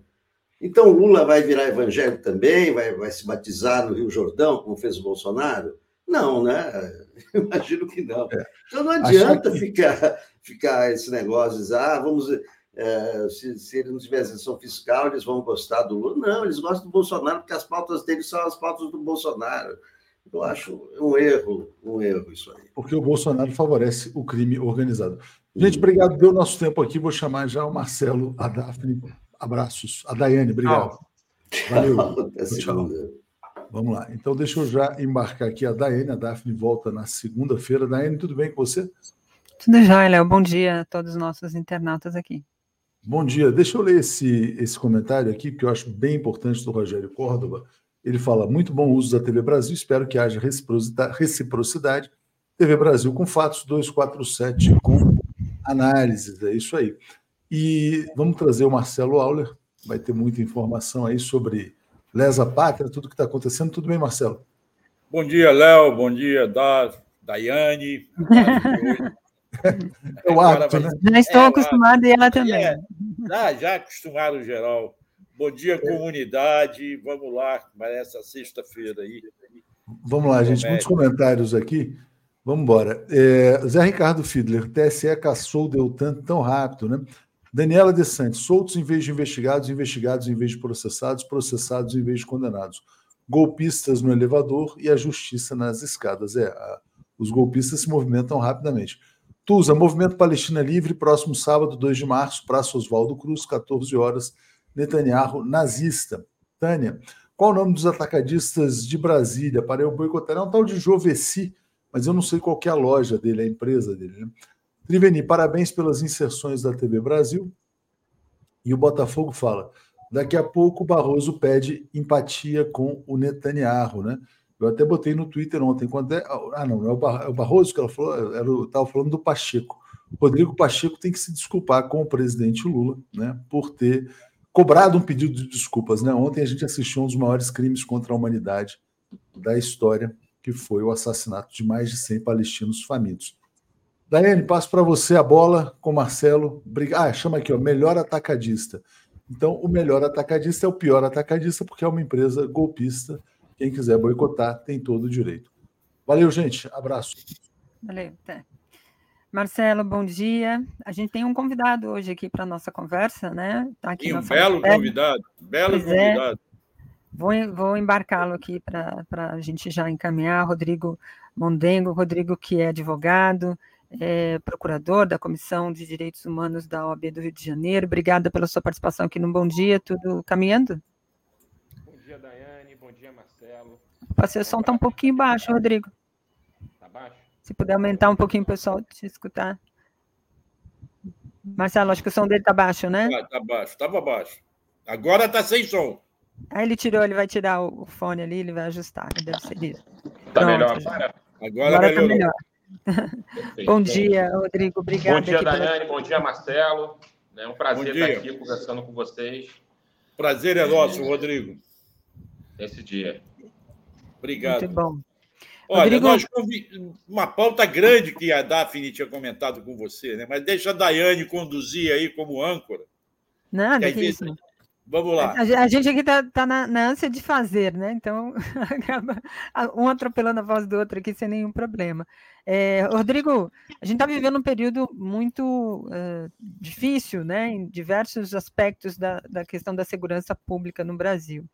É, e isso sempre, é, sempre que há um, uma situação limite, é, a questão dos direitos humanos sempre fica ali também no fio é, principal dessas, dessas condições, dessas situações, né? Ou seja, é o primeiro, às vezes, a ser eliminado, né? É, diante dessa ânsia.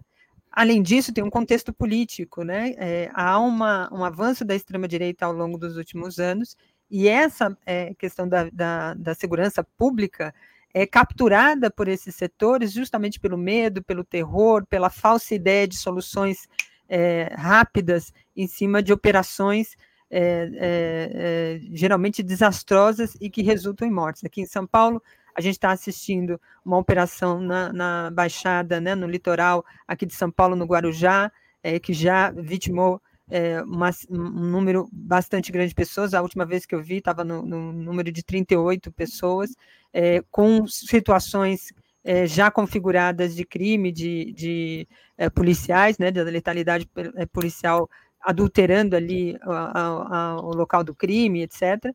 No Rio de Janeiro, a gente tem um cotidiano já presente disso, é, e tem visto isso também em outros estados. Queria que você falasse um pouco de como é que você vê essa situação hoje, é, nesse quadro político que nós temos, é, e o que está faltando para a gente avançar num debate que parece que a gente parou no tempo e fica somente numa... É o samba de uma letra só, né, de uma nota só.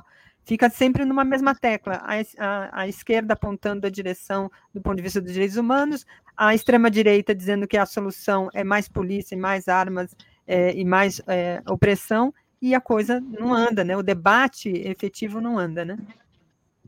Então, é, o debate de direitos humanos do Brasil sempre foi feito, né, e sempre foi usado, principalmente pela direita, não só pela extrema-direita que a gente conhece hoje, mas bem antes do bolsonarismo ascender, a direita, né, já usava de forma cotidiana o debate de segurança pública para poder crescer na nossa sociedade, né?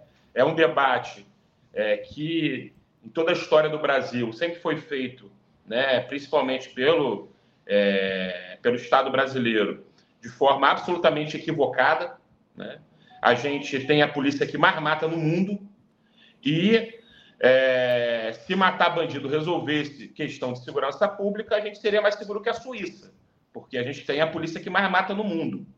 E isso, entra governo, sai governo, continua alto, mas é claro, com a ascensão do bolsonarismo, seja ao governo federal, seja dentro das instituições, piorou. Para vocês terem uma ideia, né, a polícia do Rio de Janeiro, que até ano passado era a polícia que mais matava no Brasil, né? Hoje, infelizmente, a polícia da Bahia hoje conseguiu é, passar a polícia do Rio de Janeiro em números absolutos, mas a polícia do Rio de Janeiro, que é uma das que mais matam no Brasil, durante muito tempo foi a que mais matou no Brasil, matou no ano de dois mil e quinze, que foi o último ano ali, né, que a presidenta Dilma é, conseguiu minimamente governar, né? É, matou, é claro que o governo federal ele não tem gerência direta, né, é, na segurança pública, mas tem todo, é, tudo que envolve, né, você ter um governo federal progressista. A polícia do estado do Rio de Janeiro matou trezentas e noventa pessoas em dois mil e quinze. Para vocês terem noção, isso é um número altíssimo, porque isso é quase a totalidade do que a polícia americana, a polícia que matou George Floyd, a polícia que persegue imigrantes, a polícia que, ma- que mata muito, né, matou naquele ano, sendo que os Estados Unidos tem uma população vinte vezes maior do que do Rio de Janeiro. Mais então, do que uma pessoa ano... por dia, Rodrigo. Mais do que uma pessoa por dia. trezentos e noventa, o, o ano tem trezentos e sessenta e cinco dias. Exatamente. Mais do que uma pessoa por dia. Só que no ano de dois mil e dezenove, a polícia do estado do Rio de Janeiro matou mil oitocentas e vinte e duas pessoas. Então, é isso. O que já era alto, extrapolou o que já era alto, né? Nos últimos anos, a gente veio batendo recordes de chacinas e operações policiais.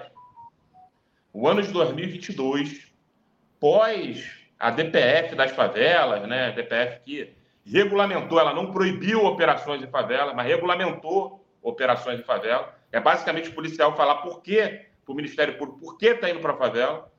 A gente bateu recordes de chacinas em operações policiais em dois mil e vinte e dois.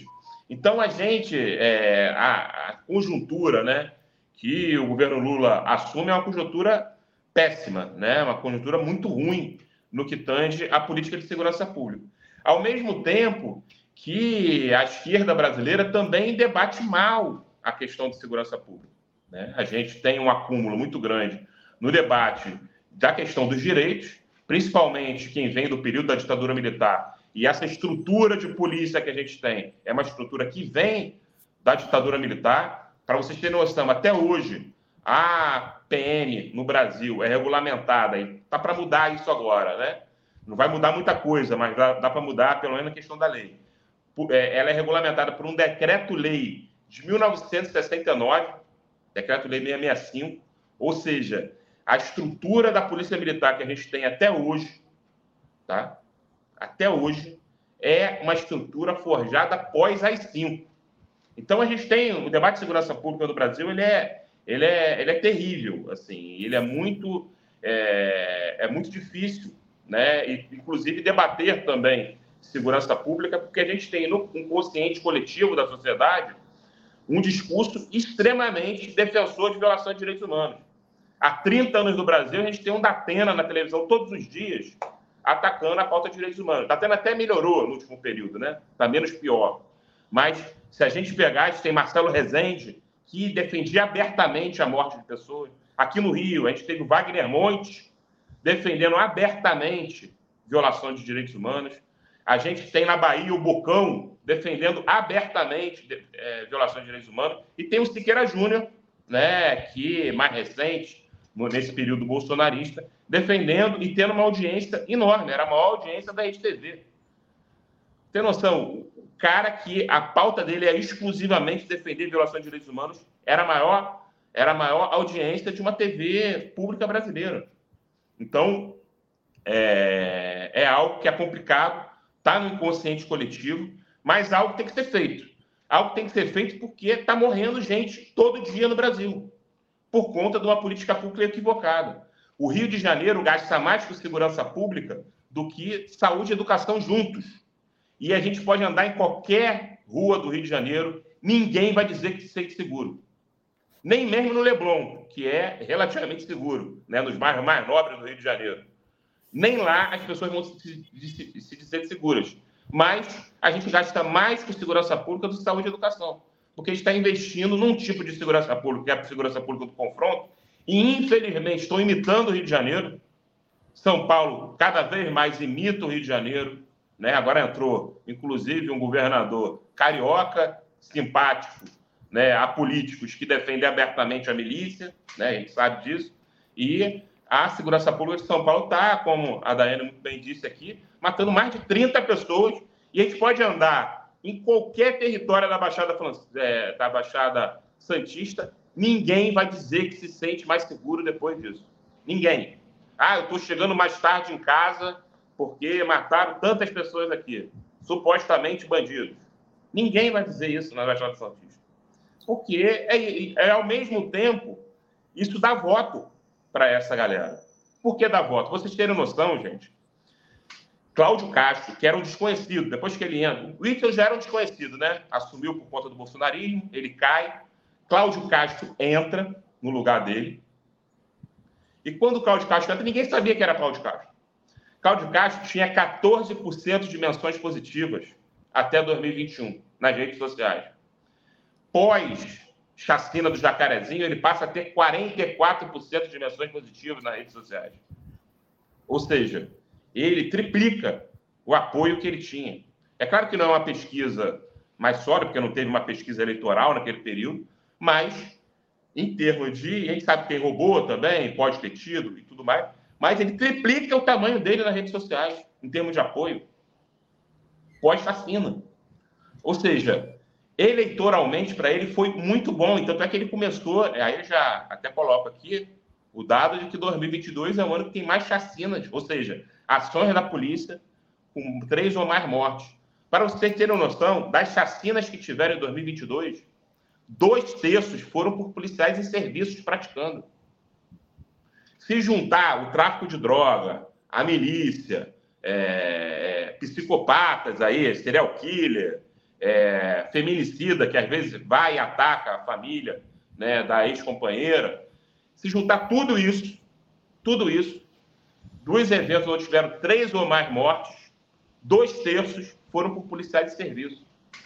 Isso que significa a Polícia de Segurança Pública do Rio de Janeiro, e que, infelizmente, a Bahia está copiando, São Paulo está copiando. Ou seja, Rodrigo, você está falando que esta violência toda que nos assusta, ao mesmo tempo, agrada a maior parte da população. Satisfaz. Assusta, mas agrada. É isso? Exatamente. Né? Agrada uma classe média que não sabe o que é uma operação policial, um helicóptero sobrevoando a sua mas casa. Mas é só a classe média? A classe pobre também. Porque também, você vê... E agrada... É porque nas comunidades é... também há aplauso para essa violência. Existe, né? Eu acho que chegou a, a, um, a um espaço, né, de uma forma tão grave no último período que começou a existir até um rechaço dentro das favelas, inclusive no setor mais é, conservador dentro das favelas.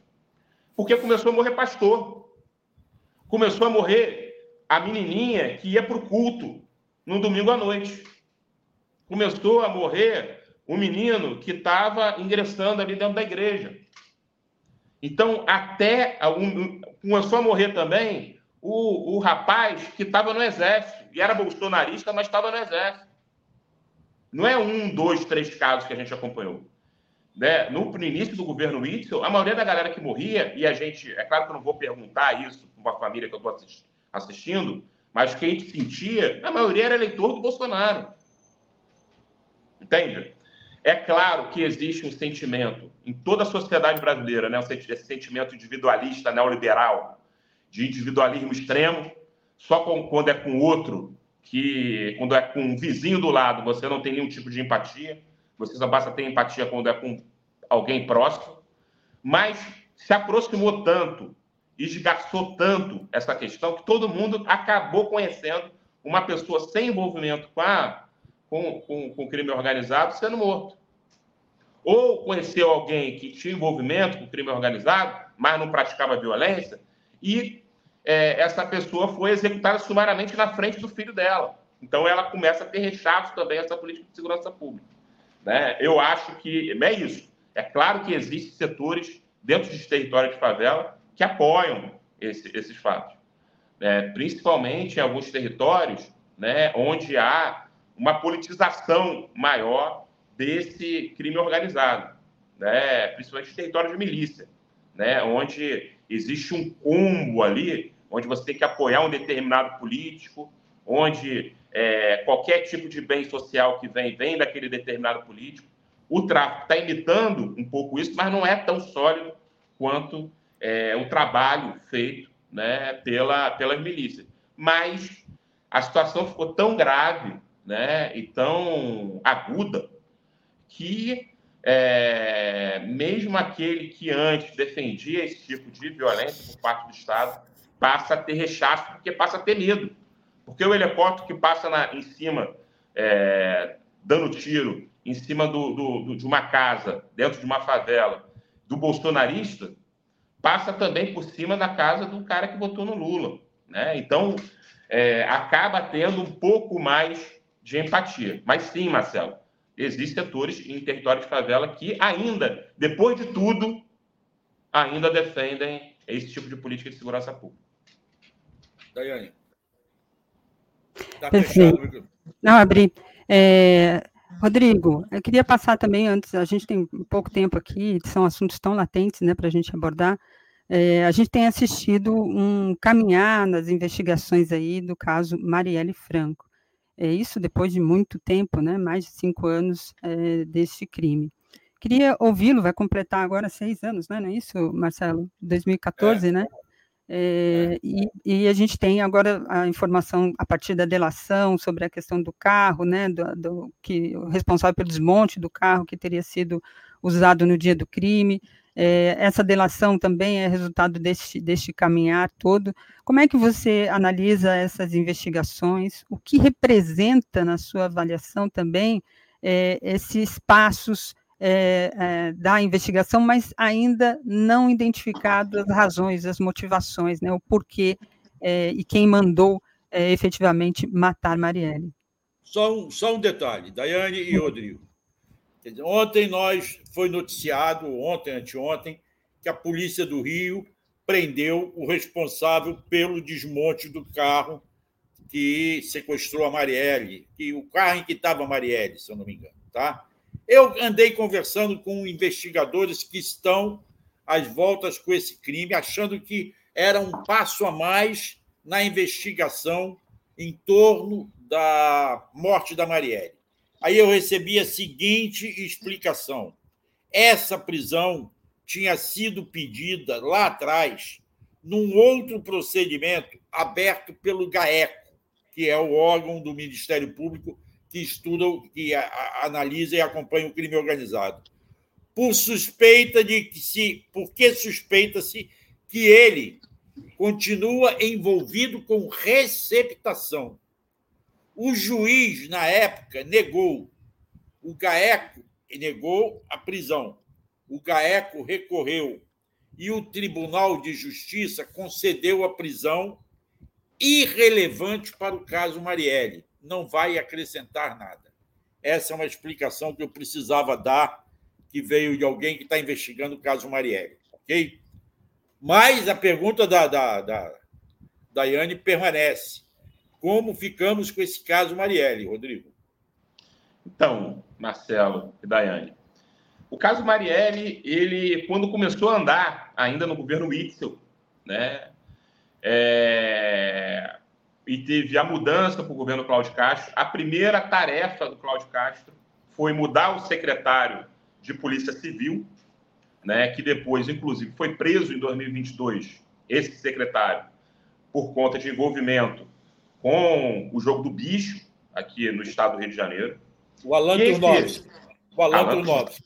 Alan Turnovski. E esse é, secretário, a primeira providência que ele teve foi mudar a titularidade da Delegacia de Homicídios da capital, que era onde se investiga a morte de Marielle. Né? Depois, toda vez que andava alguma coisa, se mudava esse delegado da Delegacia de Homicídios da capital, que mudou numa rotatividade absurda, maior do que outras delegacias. Por mais que a, essa rotatividade seja, seja alta aqui no Rio, foi maior ainda. Apenas depois que a Polícia Federal, né, aí com o governo Lula entrando, é, entrando, né, e a Polícia Federal começando a investigar, que a gente começa a ver desenrolar os fatos, né, é, dessa investigação, pós-prisão, né, do Lessa e do, do Queiroz, do, do Elcio Queiroz, que são os dois executores, né? Que estavam nesse Corvette prata, eles estavam nesse carro, que foi desmanchado e agora foi preso aí a pessoa envolvida nesse desmanche, né? Mas é isso.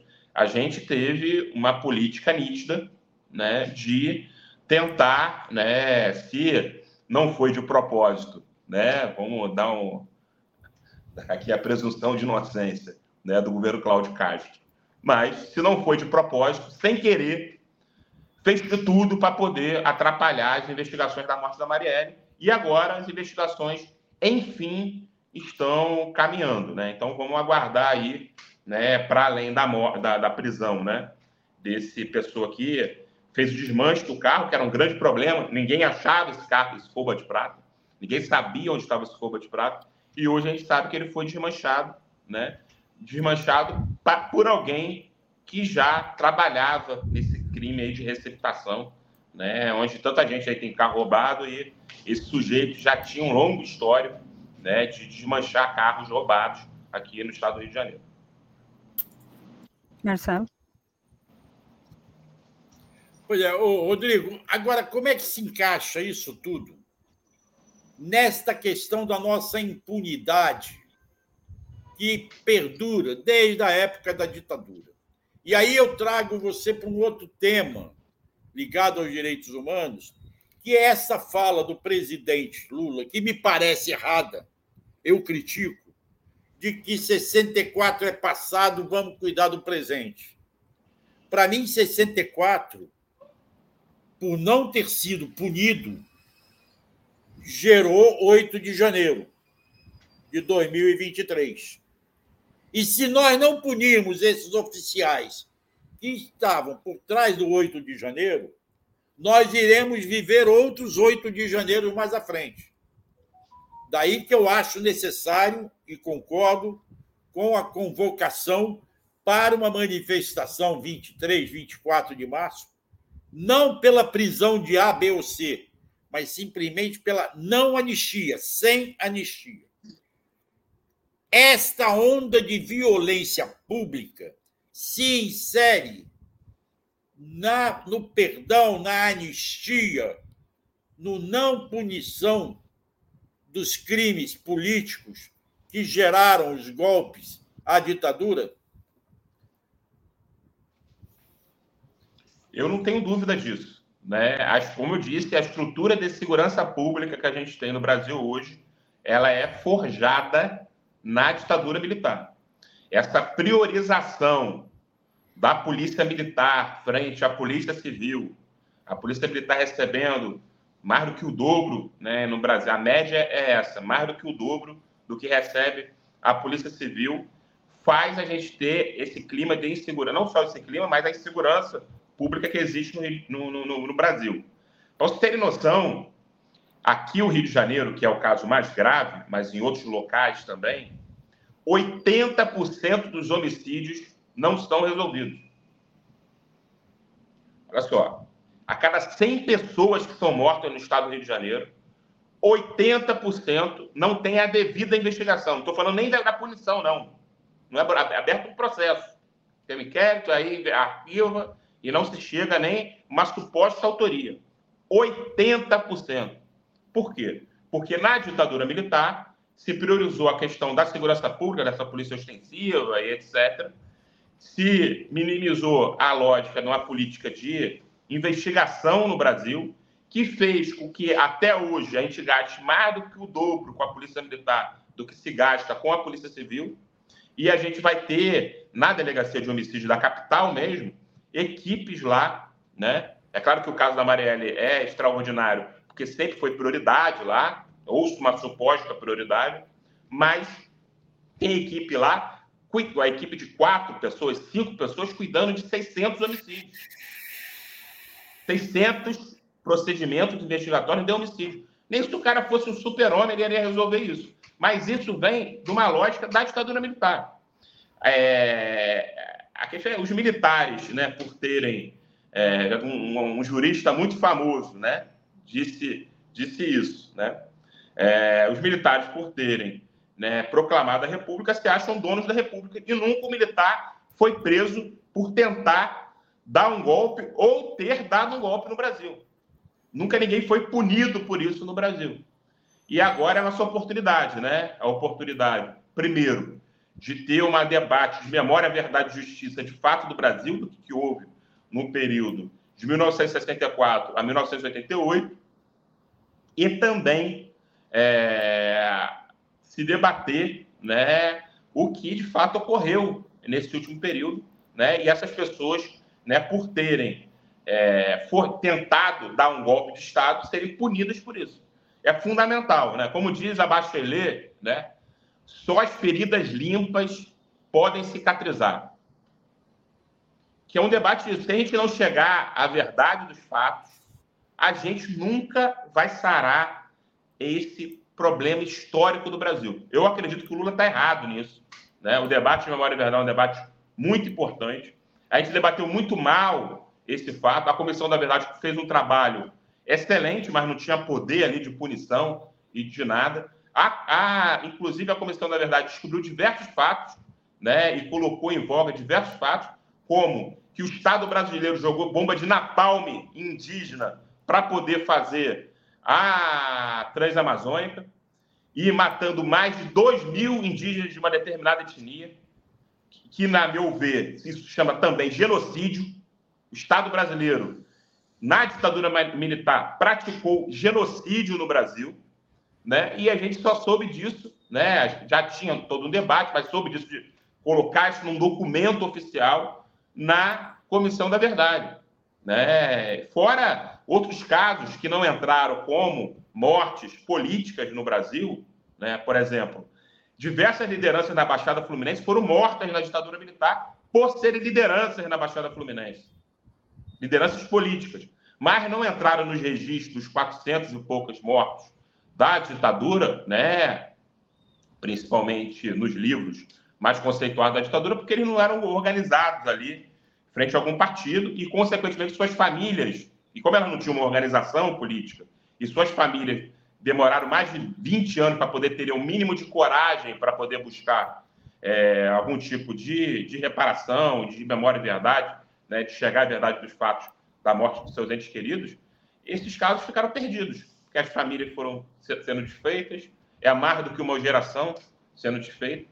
Então é isso, é, a gente tem que debater o que aconteceu naquele período, as permanências de todos os períodos mais é, terríveis da história do Brasil, né? Seja do período é, escravocrata no Brasil, que a gente também debate muito pouco e tem permanências até hoje desse período, seja do período da ditadura militar, que a gente, que é mais recente e mesmo assim a gente não debate. Pra vocês terem noção, a ditadura militar apreendia artigos religiosos de religiões de matriz africana e só há quatro anos atrás devolveram essa indumentária religiosa que ficava aqui, onde querem fazer o Museu da Polícia Civil na Rua da Relação aqui no Rio de Janeiro, através do movimento Liberte Meu Sagrado, que se libertou a indumentária religiosa presa na ditadura militar. Isso é para vocês terem noção como a gente debate mal esse período também no Brasil e que, como disse o Marcelo, e eu concordo plenamente, faz com que a gente esteja nessa situação de insegurança pública que a gente tem hoje em dia. É. O, o Rodrigo, eu queria passar aqui alguns comentários dos nossos internautas, tem inclusive perguntas bem interessantes aqui. O Ivo Miranda é, Gomes pergunta aqui, gente, e o caso, pergunta não, ele fala, né, é, e o caso do coronel que mantinha um arsenal num apartamento que explodiu, isso aconteceu aqui em Campinas, São Paulo, né? A punição é, será apenas a, a, ele bota aqui internação, né, no, no hospital.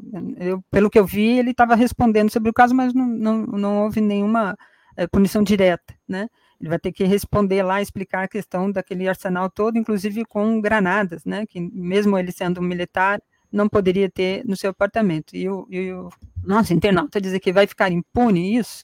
É, e tem um outro comentário aqui é, da Daniela de Santi, ela diz, a Rede Globo é responsável pela situação da insegurança no Rio de Janeiro, é, desde quando é, combateu o Brizola é, e as suas C I E Ps, diz aqui, lembra a nossa internauta. Eu queria ouvi-lo sobre essa questão também dos, dos arsenais, né? Como diz o Ivo, É, há um, um, um, desde o governo Bolsonaro, um, um número cada vez maior de, de pessoas com armas, granadas, munições, enfim, de todos os tipos.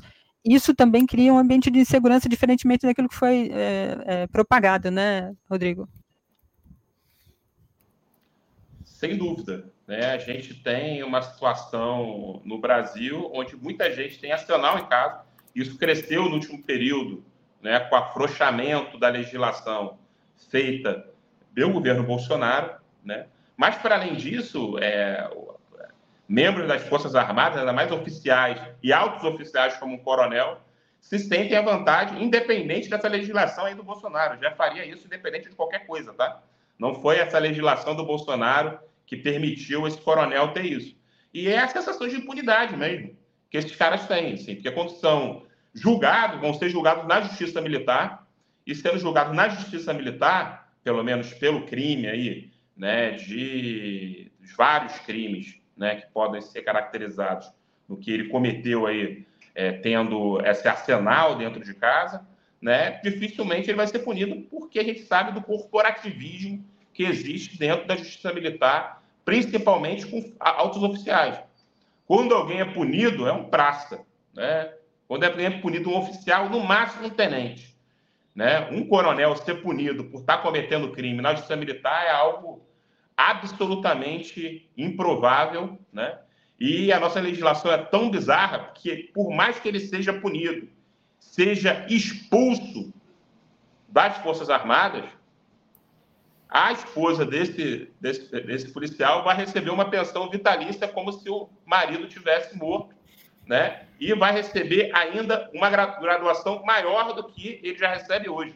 Então, basicamente é o seguinte, se ele for expulso por, por conta desse crime, ele vai receber mais, a família dele vai receber mais do que ele recebe hoje. Então, a situação é muito crítica no Brasil, principalmente no que tange os judiciários, mas em geral, né? Mas principalmente na justiça militar. A outra pergunta era sobre é, a questão da Globo, né? Com relação isso. ao ataque à Brizola. É isso. Se a gente tivesse aí, né, quantas gerações aí, tem trinta anos, mais de trinta anos, se a gente tivesse a estrutura do C I E P, né, com o pessoal estudando em tempo integral aqui no estado do Rio de Janeiro, né, uma escola de qualidade e tudo mais, não tenho dúvida que a questão da segurança pública estaria muito melhor. Isso aí é inegável, né? Mas a Globo atacou, né, os conservadores aqui do Rio atacaram, achavam absurdo, pobre, né, ter é, que, um colégio onde tinha piscina, onde tinha uma quadra de futebol, onde já se viu, né? Aquela pessoa lá que o filho vai para o clube depois da escola, né, cara de classe média alta, achava um absurdo o pobre não ir servir ela depois da escola, né? Esse adolescente pobre, essa criança pobre, né? É um absurdo, porque ela estava no, no C I E P, ela teria acesso ali a uma piscina, teria acesso ali a uma quadra de futebol, teria acesso a uma aula de música, teria acesso a uma aula de teatro, né? Mas é isso. É... A direita carioca é extremamente responsável pela situação de segurança pública que tem hoje em dia, e o ataque à figura do Brizola é muito latente, né? Bom. E caracteriza aí que, o que, que foi esse ataque ao Brizola e aos C I E Ps. Perfeito. Rodrigo, eu queria muito agradecer a sua participação aqui com a gente. É sempre bom tê-lo aqui, é sempre bom ouvir vozes na defesa dos direitos humanos, né, tão a, atacados, aviltados ao longo desses anos todos, e tão necessário ao mesmo tempo, é, diante de tudo que a gente está assistindo. Boa luta, bom trabalho, é, espero que você volte aqui ao dois quatro sete mais vezes, viu? Estou à total disposição, Daiane. Um forte abraço, Marcelo, um forte abraço, Daiane. Só chamar o de novo. Forte abraço. Vários elogios. Vários elogios à sua presença aqui pelos nossos telenautas. Exato. Agradecendo a sua participação. Obrigado. Obrigado, obrigado, gente. Bom dia para todo mundo. Valeu. Forte abraço. Bom dia, valeu. Bom dia, Daiane. Bom dia para você. Obrigada, Marcelo. Até a próxima. Você também, até. Até mais beijo. tarde, né? Talvez. É, até aqui. mais tarde. Um beijo para a minha querida Márcia Carmo, que eu, quem eu encontrei no outro dia aqui no Rio. Olha, ela, já, ela já desapareceu, já foi para debaixo da saia da mãe. Matar a saudade da mãe. Certa ela, né? Obrigada, Marcelo. Beijo. Beijo para vocês duas. Uma boa sexta-feira. Eu, tchau, tchau. Márcia Carmo, bom dia. Tudo bem? Bom dia, tudo bem? Eu estava escutando o Rodrigo falando. Eu cobri o Rio naquela época, Sim. enfim, é, do governo Brizola, e realmente é muito triste ver que aquele projeto de Brizola e Darcy Ribeiro poderia ter mudado tanto a história do Rio, né? A cidade onde eu nasci, onde muita gente nasceu, foi capital do Brasil, e que hoje a gente vê que a desigualdade e a segurança são desafios imensos, gigantescos. Eu achei super interessante a fala do Rodrigo. Muito, muito interessante. Ô, Márcia, a gente abriu aqui o nosso Bom Dia com o Léo, o Zé Reinaldo, e também a nossa pauta aqui no título, a partir do título, né? Lula tem razão, Netanyahu é um monstro, é o título aqui do, do Bom Dia de hoje, tratando dos acontecimentos É, que é, já estavam no, no, transcor desses, no transcorrer desses dias todos, é, e um, parte da imprensa negava, né, por uma, um alinhamento é, que a gente sabe que tinha aí a, a longa data com a, as mídias internacionais é, do Império.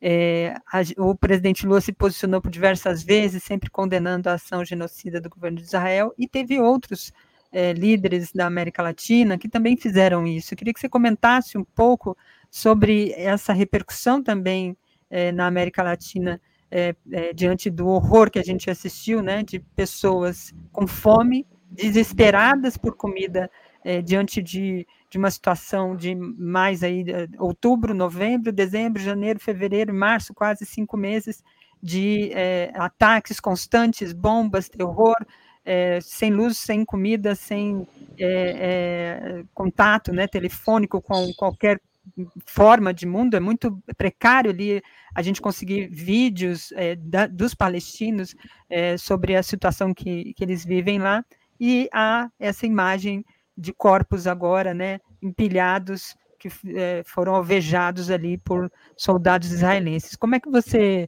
pode aqui nos trazer essa repercussão aqui na América Latina e a força desse discurso do presidente Lula reverberando também em outras vozes, né? Olha, esse assunto é hiper importante, né, Daiane? O, essa tragédia que não para de crescer, esse massacre que agora ocorreu no norte de Gaza, com essas imagens tão tristes, tão desesperadoras que nós vimos agora, ou seja, além de fome, as pessoas tentando buscar comida e serem é, alvejadas, são terríveis. Então, o Gustavo Petro, por exemplo, o presidente da Colômbia, que é o primeiro presidente de esquerda da Colômbia, e que foi o primeiro, sem dúvida, no dia seguinte à invasão de Israel ali é, em Gaza, ele foi o primeiro a sair nas redes sociais condenando o governo de Netanyahu, do primeiro-ministro Netanyahu. E ontem, depois dessas imagens terríveis, o Petro disse o seguinte, as aspas dele são muito fortes: pedindo comida, mais de cem palestinos foram assassinados por Netanyahu. Isso se chama genocídio e holocausto, apesar de o mundo tentar negar estas palavras. O mundo deve bloquear Israel. A Colômbia suspende a compra. Aí eles citam uma, uma coisa muito específica da Colômbia, que é a compra de, é, Colômbia costumava comprar armas de Israel e suspendeu essa compra. No caso da Colômbia, Petro já havia convocado a embaixadora da Colômbia em Israel.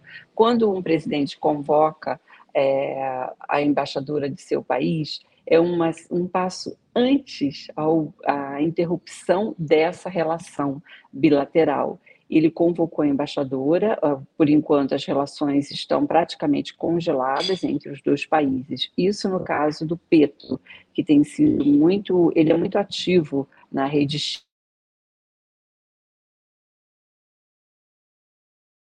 Tem uma congelada aqui na, na Márcia, vamos esperar voltar um pouquinho. É, o sinal às vezes oscila. É, na internet, vamos ver se ela consegue retornar. Assim que ela retornar aqui, eu embarco ela novamente na tela. É, vou ler aqui alguns comentários dos nossos internautas, ó, é, é, Reginaldo de Lima Silva, a gente estava falando sobre Brizola, né, ele diz aqui que Brizola e Lula têm razão, é, o presidente Lula faz ali diversos caminhos também em direção à educação, é, é, promovendo uma consistente ação, né, na, na, na política educacional. Vamos ver se a, Marta, a Márcia conseguiu voltar. Márcia? Não, ainda não. Aguarda mais um pouquinho. E o Brizola é um nome que sempre é, volta, né, para nossa, para as nossas é, vozes aqui nacionais, né, é, quando diz respeito à, à questão da educação, do combate a essa política é, sistemática, né, que tem da grande mídia em relação às medidas que favorecem a população, né, que criam um caminho de desenvolvimento para a população. É sempre criticado, seja do ponto de vista do desenvolvimento econômico industrial, seja é, do ponto de vista da educação. Marcelo entrou aqui para me dar um apoio, né, Marcelo? Eu, eu não Sim, vou deixar você na sala de espera, não. Falei, o Marcelo entrou, vou colocá-lo. A Márcia está... É, diante da queda... Final. Diante da queda da Márcia, né? Não sei o que, que ela está em Sepetiba, pode ser que o sinal lá não esteja bom. É isso. Estava é, tava, tava estável e de repente, pumba, caiu de uma vez, né? É, pois é. Tem aqui. A, Cle, a Clides é, me alerta aqui que eu tenho que ler os, os superchats. Eu li, Clides. Às vezes é, é, a gente tem um tempo curto aqui, né, Marcelo? E a, e a é, gente quer é. falar sobre todos os assuntos para não deixar brecha.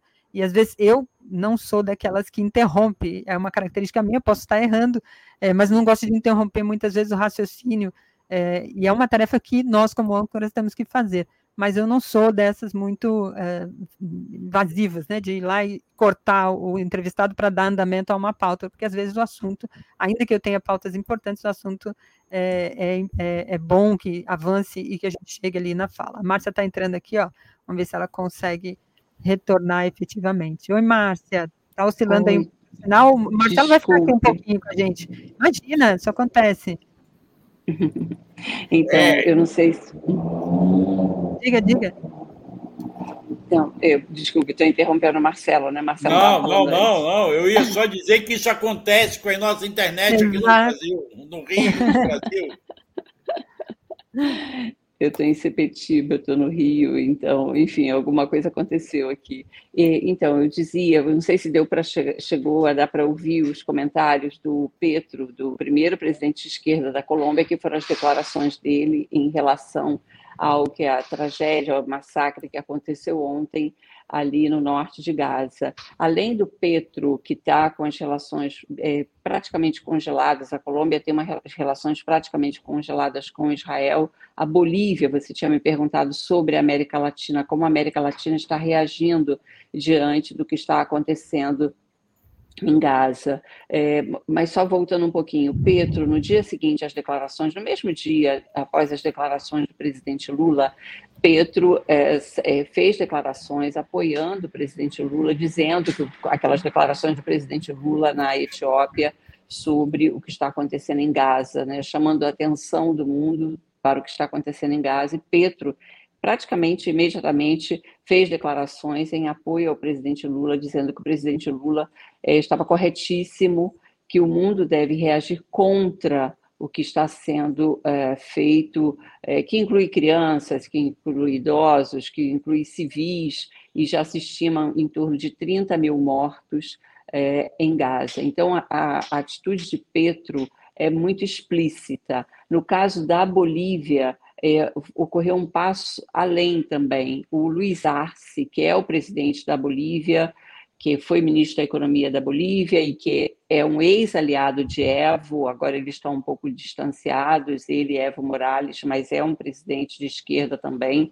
O Luiz Arce diretamente rompeu relações com Israel. Então, existe aí, a Bolívia foi o primeiro país da América Latina a romper relações com Israel diante do que ocorre em Gaza. Agora, no caso da Argentina, por exemplo, é uma atitude diferente.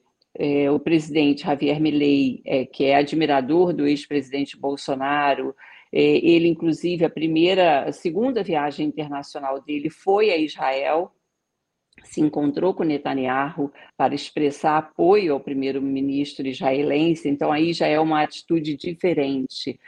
No caso, o mesmo ocorre com Bukele, que é um presidente da extrema-direita de El Salvador, então a América Latina, de certa forma, não sei se é dividida a palavra, mas ela tem opiniões diferentes.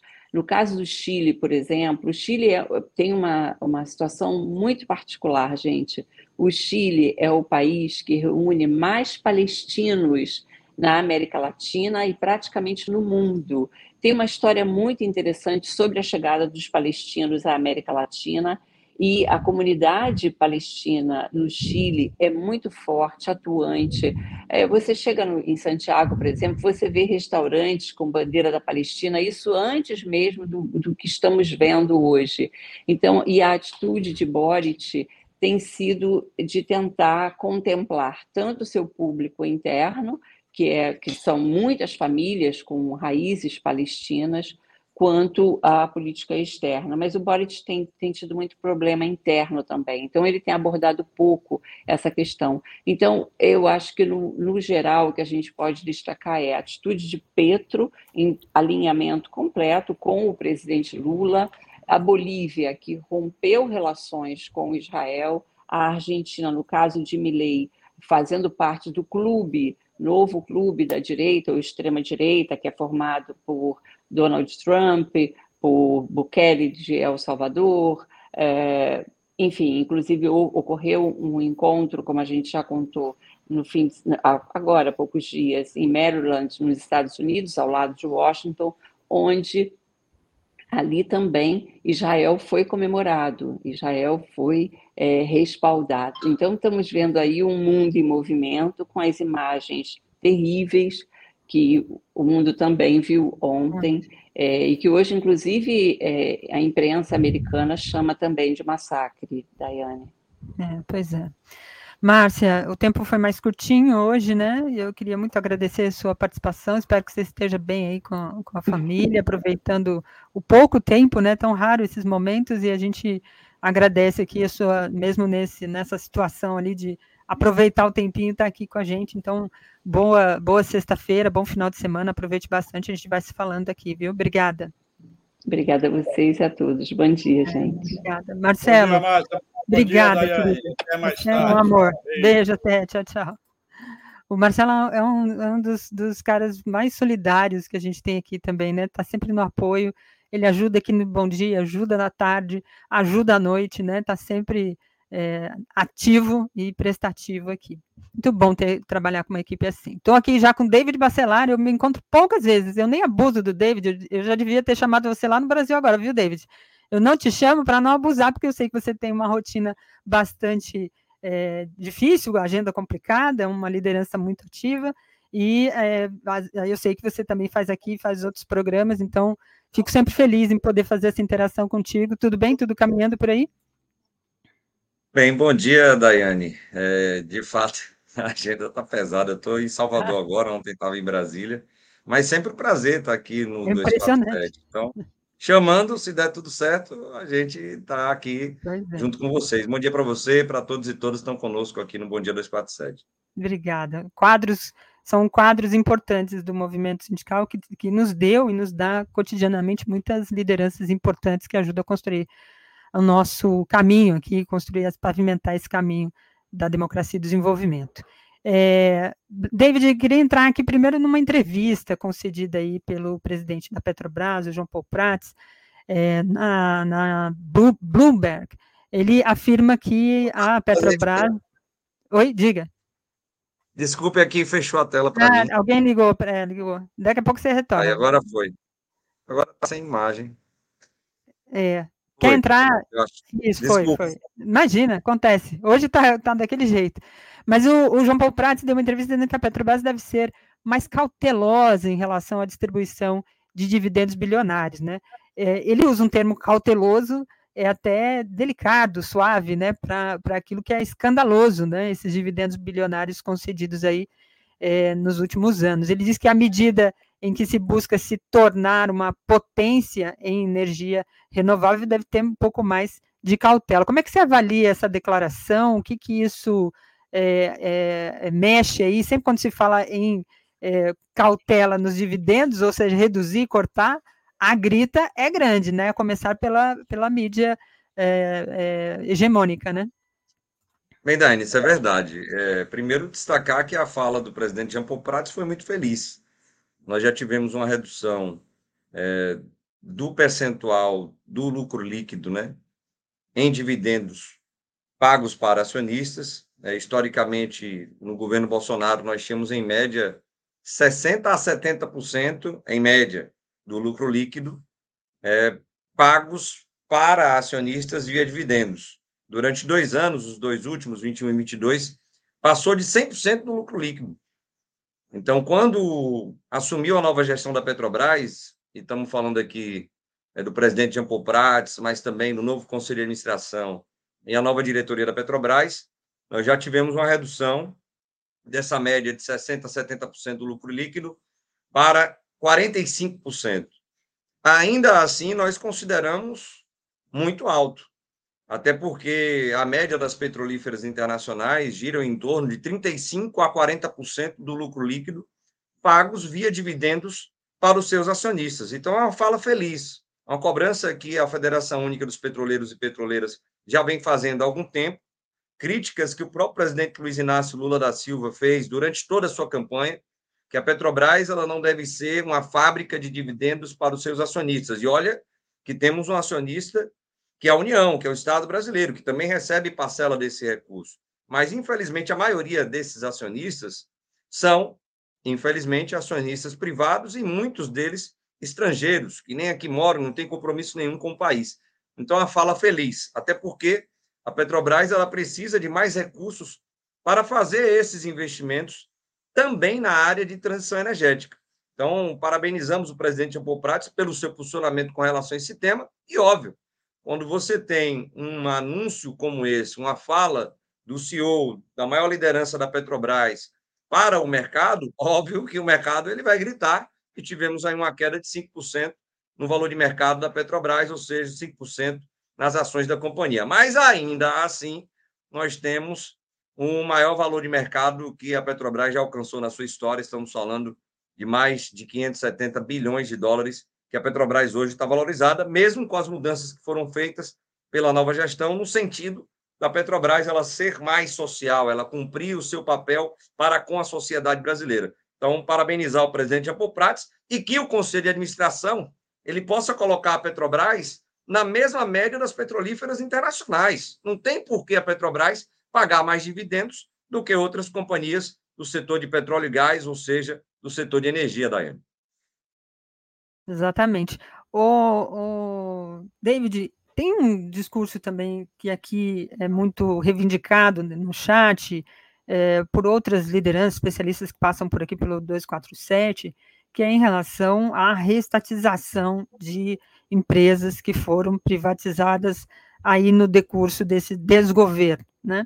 É, a Petrobras, é um, um, desde o golpe contra Dilma, ela foi sendo ali, de diversas formas, desmembrada e perdendo ali esse, esse caráter até desse monopólio, dessa força que tem esse monopólio é, de tanta importância para o país.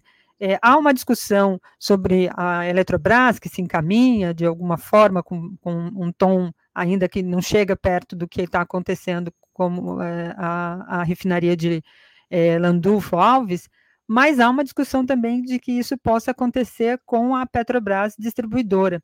E é um, um núcleo, um, um, um setor importante aí é, para a economia, né, do ponto de vista de ajudar a fortalecer o crescimento econômico. Como é que você vê essa questão? É possível chegar a uma reestatização dessa, dessa distribuidora? Bem, Daiane, primeiro eu quero mandar um abraço aqui para os eletricitários e eletricitárias, né, que fizeram uma grande luta contra a privatização do sistema Eletrobras. Lembramos aqui que aquela votação da medida provisória, que infelizmente privatizou a Eletrobras, ela foi aprovada na calada da noite, com três votos de senadores que foram modificados por conta das malas de dinheiro que circularam pelo Senado Federal. De fato, foram comprados esses votos, literalmente, sem pestanejar aqui, sem camuflar absolutamente nada. Um abraço aqui para o Conselho Nacional dos Eletricitários e Eletricitárias. Há uma luta, sim, Daiane, ferrenha, para que a Eletrobras ela volte a ser controlada pelo Estado brasileiro. É, nós temos, infelizmente, uma das energias mais caras do mundo. A tarifa elétrica brasileira é uma das mais caras do mundo. E olha que nós estamos falando da matriz elétrica também mais limpa do mundo. oitenta e cinco por cento da matriz elétrica brasileira ela é renovável, seja de energia hidrelétrica ou eólica e solar. Então, não justifica nós termos os preços que temos hoje. A única coisa que justifica são os altíssimos lucros que hoje a gestão da Eletrobras precisa gerar para pagar dividendos aos seus acionistas. Inclusive, Daiane, quando esses elementos assumiram o Conselho de Administração, diretoria da Eletrobras, eles mais do que quintuplicaram os seus salários. Estamos falando de mais de trezentos mil reais de remuneração para a alta administração da Eletrobras. Parabenizamos aqui a ação do governo do presidente Lula, principalmente da A G U, em nome aqui do ministro Messias, porque hoje a AGU entrou com uma ação direta de inconstitucionalidade no Supremo Tribunal Federal, questionando o fato da União ela ter quarenta e três por cento das ações ordinárias da Eletrobras e ter apenas, Daniel, olha só, direito a voto como se tivesse apenas dez por cento. Sinceramente, isso não existe em lugar nenhum. Fizeram uma verdadeira farra do boi durante o governo Bolsonaro. Além de terem privatizaram, além de terem privatizado, dificultarem muito o poder que a União tem com quarenta e três por cento de ações ordinárias da Eletrobras. Além disso, para a União recomprar ações, é num valor gigantesco. Aprovaram isso, infelizmente. Então, a AGU, ela questiona essas decisões que foram tomadas no processo de privatização da Eletrobras para que, sim, a União ela tenha a possibilidade, a oportunidade, como qualquer investidor no mercado de capitais, de comprar ações da Eletrobras.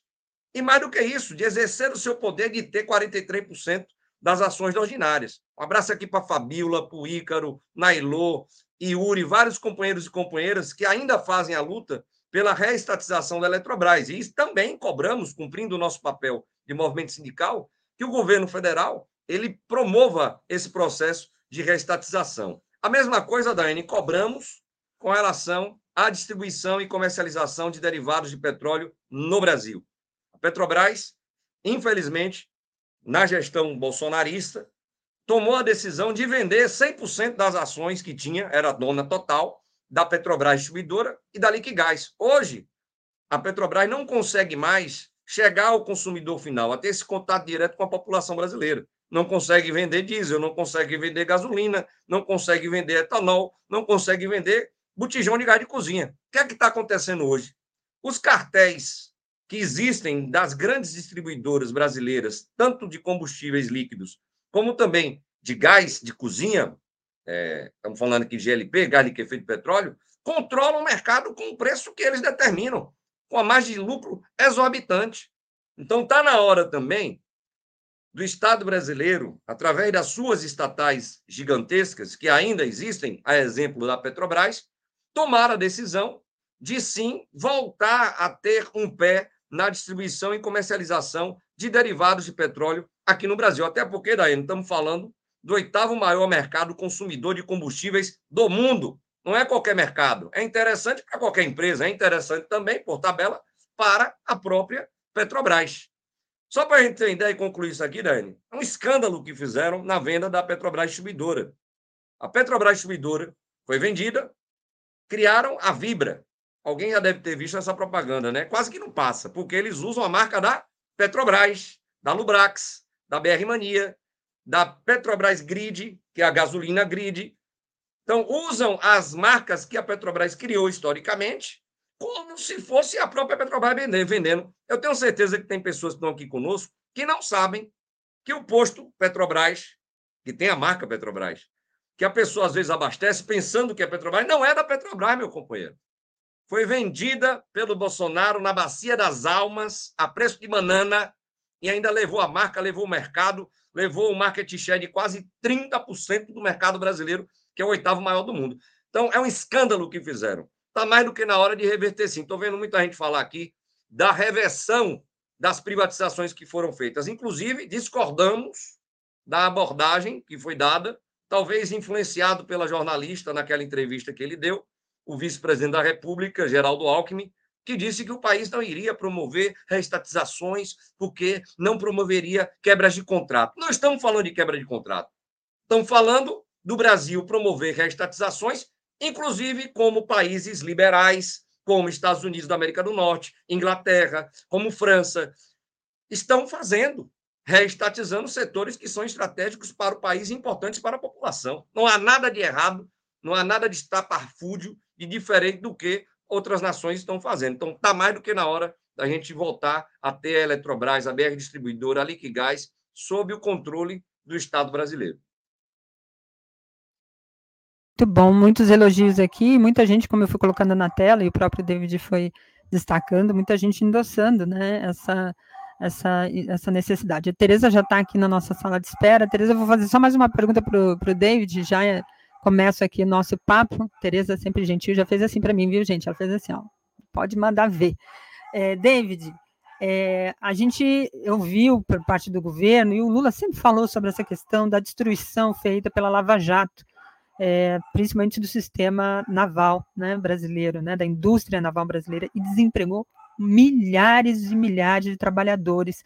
É, na época, até a própria mídia, que hoje critica, diz que o Lula está com esse plano aí, que não deveria fazer, mas a gente vai, coloca lá, dá uma, uma buscada nas redes, o, o termo, a questão, a indústria naval. No período foi feito várias reportagens falando do desemprego, do desalento em várias regiões do Brasil, regiões essas que governos anteriores sempre desprezavam, né? Tratavam como uma região que não precisava de indústria pesada para gerar emprego, etcétera, concentrava nos grandes centros ou nas cidades é, chamadas do sul, do, enfim.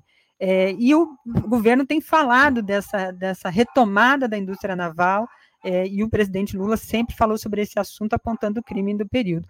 Como é que você vê essa questão? Né, o que, que, que você apontaria aqui de importante para esse setor, é, que também é muito estratégico para o Brasil, é, do ponto de vista é, econômico, mas também da soberania, né? Daiane, é muito pertinente a pergunta, porque ontem nós estávamos em Brasília participando justamente de uma reunião da Frente Parlamentar em Defesa da Indústria Naval, com o vice-presidente da República, que também é ministro de Desenvolvimento, Indústria e Comércio e Serviços do Brasil. Nós fomos lá entregar um relatório que foi feito, com muito cuidado, apreço, e com muita técnica também pela Frente Parlamentar em Defesa da Indústria Naval, ao vice-presidente Geraldo Alckmin.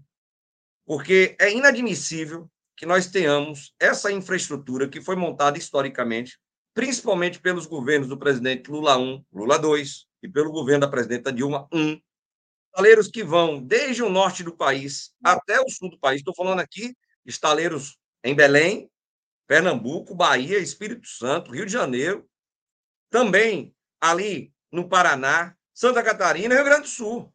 Estamos falando de treze estaleiros instalados no país e que hoje não estão construindo os navios, as sondas, as plataformas que são encomendadas pela, pela grande indústria do segmento petróleo e gás. É inadmissível que isso ainda esteja ocorrendo. E aí, infelizmente, a imprensa marrom ou o P I G, lembrando aqui do queridíssimo Paulo Henrique Amorim, o partido da imprensa golpista, solta várias matérias e artigos porque eles servem, Daiane, ao capital internacional. Eles estão servindo às grandes empresas internacionais que ganham muito dinheiro com as plataformas, sondas, navios que são construídos na China, Japão, Singapura, Coreia do Sul.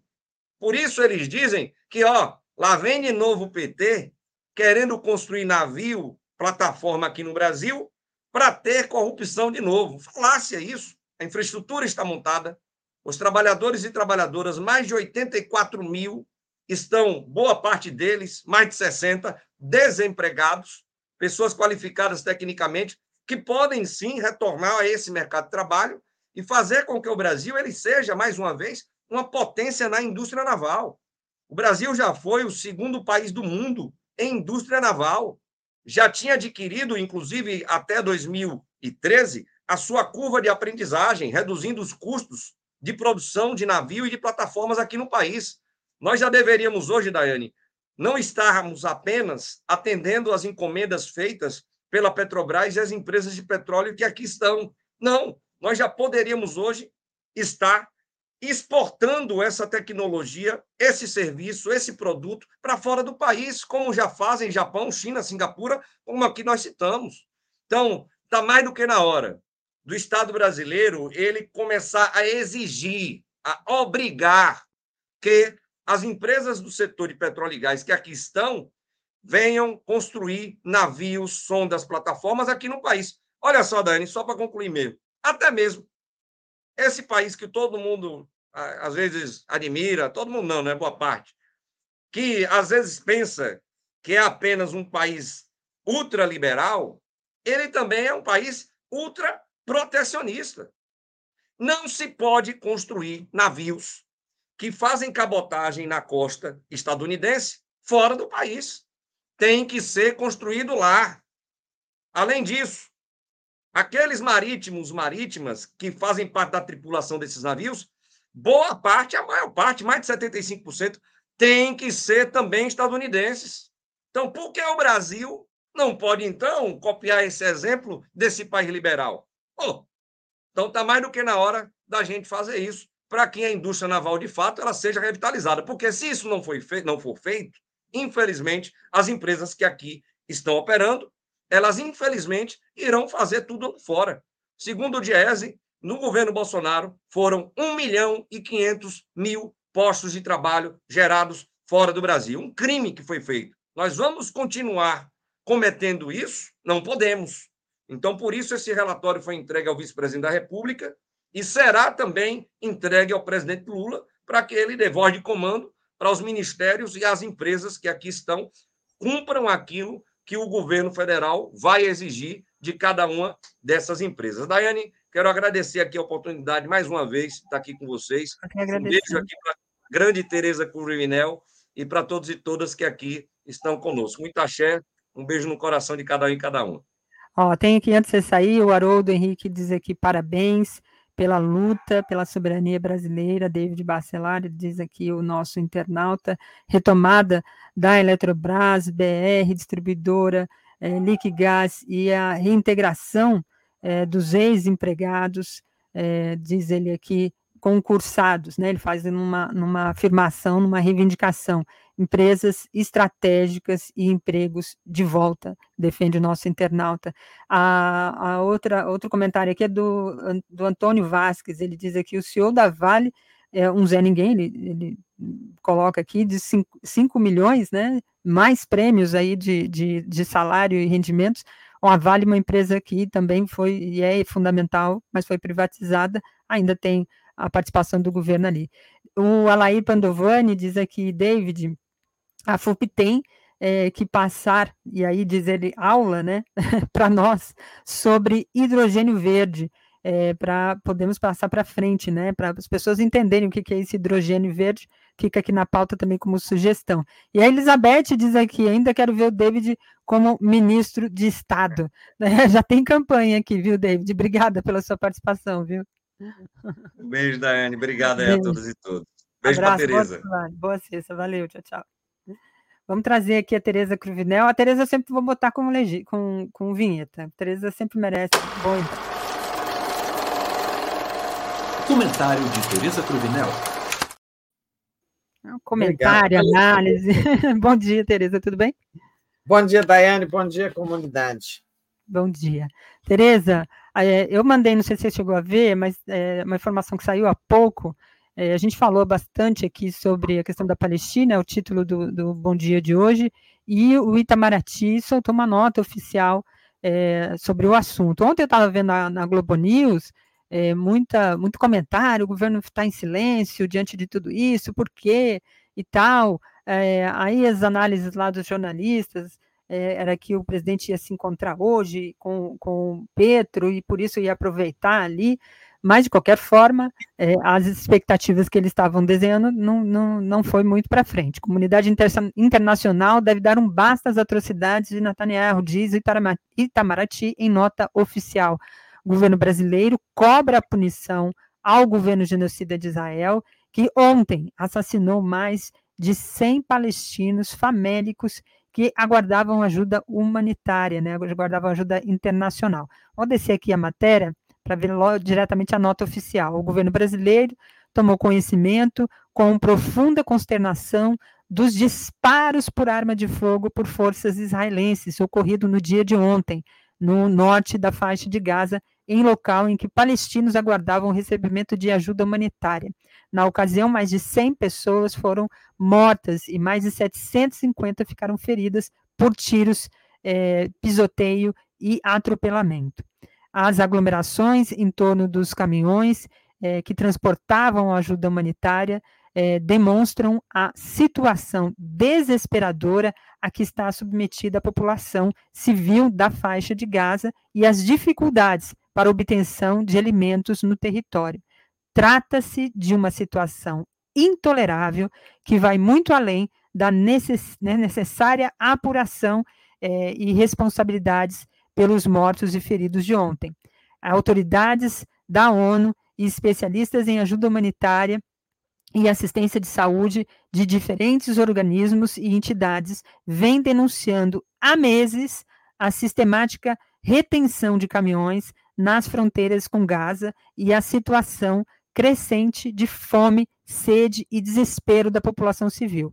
Ainda assim, a inação eh, da comunidade internacional diante dessa tragédia humanitária continua a servir como velada, velado incentivo para que o governo Netanyahu continue a atingir civis inocentes e a ignorar as regras básicas de direito humanitário internacional. Declarações cínicas e ofensivas às vítimas do incidente, feitas horas depois por alta autoridade do governo Netanyahu, devem ser a gota d'água para qualquer um é, que realmente acredite no valor da vida humana. O governo Netanyahu volta a mostrar por ações e declarações que a ação militar em Gaza não tem qualquer limite ético ou legal. E cabe à comunidade internacional dar um basta para somente assim evitar novas atrocidades. A cada dia de hesitação, mais inocentes eh, morrerão. A humanidade está falhando com os civis de Gaza. É hora de evitar novos massacres. É, ao expressar sua solidariedade ao povo palestino, sobretudo às famílias das vítimas, o Brasil reafirma seu firme repúdio a toda e qualquer ação militar contra os a, alvos civis, sobretudo aqueles ligados à prestação de ajuda humanitária e de assistência médica. O massacre de hoje vem é, se somar às mais de trinta mil mortes de civis palestinos, das quais mais de doze mil são crianças, registradas desde o início do conflito, além do mais de um milhão e setecentas mil pessoas, mil palestinos vítimas de deslocamento forçado. O Brasil reitera a absoluta urgência de um cessar-fogo e de efetivo ingresso em Gaza de ajuda humanitária em quantidades adequadas, bem como a libertação de todos os reféns. O governo brasileiro recorda a obrigatoriedade da implementação das medidas cautelares emitidas pela Corte Internacional de Justiça em vinte e seis de janeiro, corrente, né, deste ano, em, é, é, que demandam, perdão, que demandam que Israel tome todas as medidas ao seu alcance para impedir a prática de todos os atos considerados como genocídio, de acordo com o artigo dois da eh, Convenção para a Prevenção e Repressão e Punição do Crime de Genocídio. Está aí a nota eh, do Itamaraty, li aqui na íntegra, né, Tereza? Acho que essa, esse posicionamento é importante e reafirma aquilo que o presidente Lula tem denunciado ao longo desse período e tão criticado aqui pela mídia é, e até por autoridades, né? É, Daiane, é, essa nota não poderia faltar, ela é muito dura, né? É, eu acho que tem outras manifestações aí pelo mundo, é, mas talvez uma das mais veementes tenha sido essa do Brasil, digo manifestações de governos, né? Por exemplo, a gente viu o Biden ele ontem tomando sorvete e dizendo que, é, ah, sim, isso deve atrapalhar um acordo para o cessar-fogo ficar para outra semana, com uma naturalidade, né, com uma normalidade diante de um fato tão grave, tão excepcional, tão, tão insuportável, né, imaginar isso, pessoas famintas, desesperadas por bens de necessidade, de extrema necessidade, querendo receber E, e, e esses bens são massacrados, né? E eu acho que o presidente Lula também, afora a nota oficial do governo brasileiro, essa que você leu, eu acho que hoje na CELAC é, o, o, o presidente Lula vai também falar, sabe? Eu acho que em algum momento ele, em alguma fala dele, na primeira fala que ele tiver oportunidade, eu acho que ele também vai é, dar um, fazer uma manifestação pessoal, né?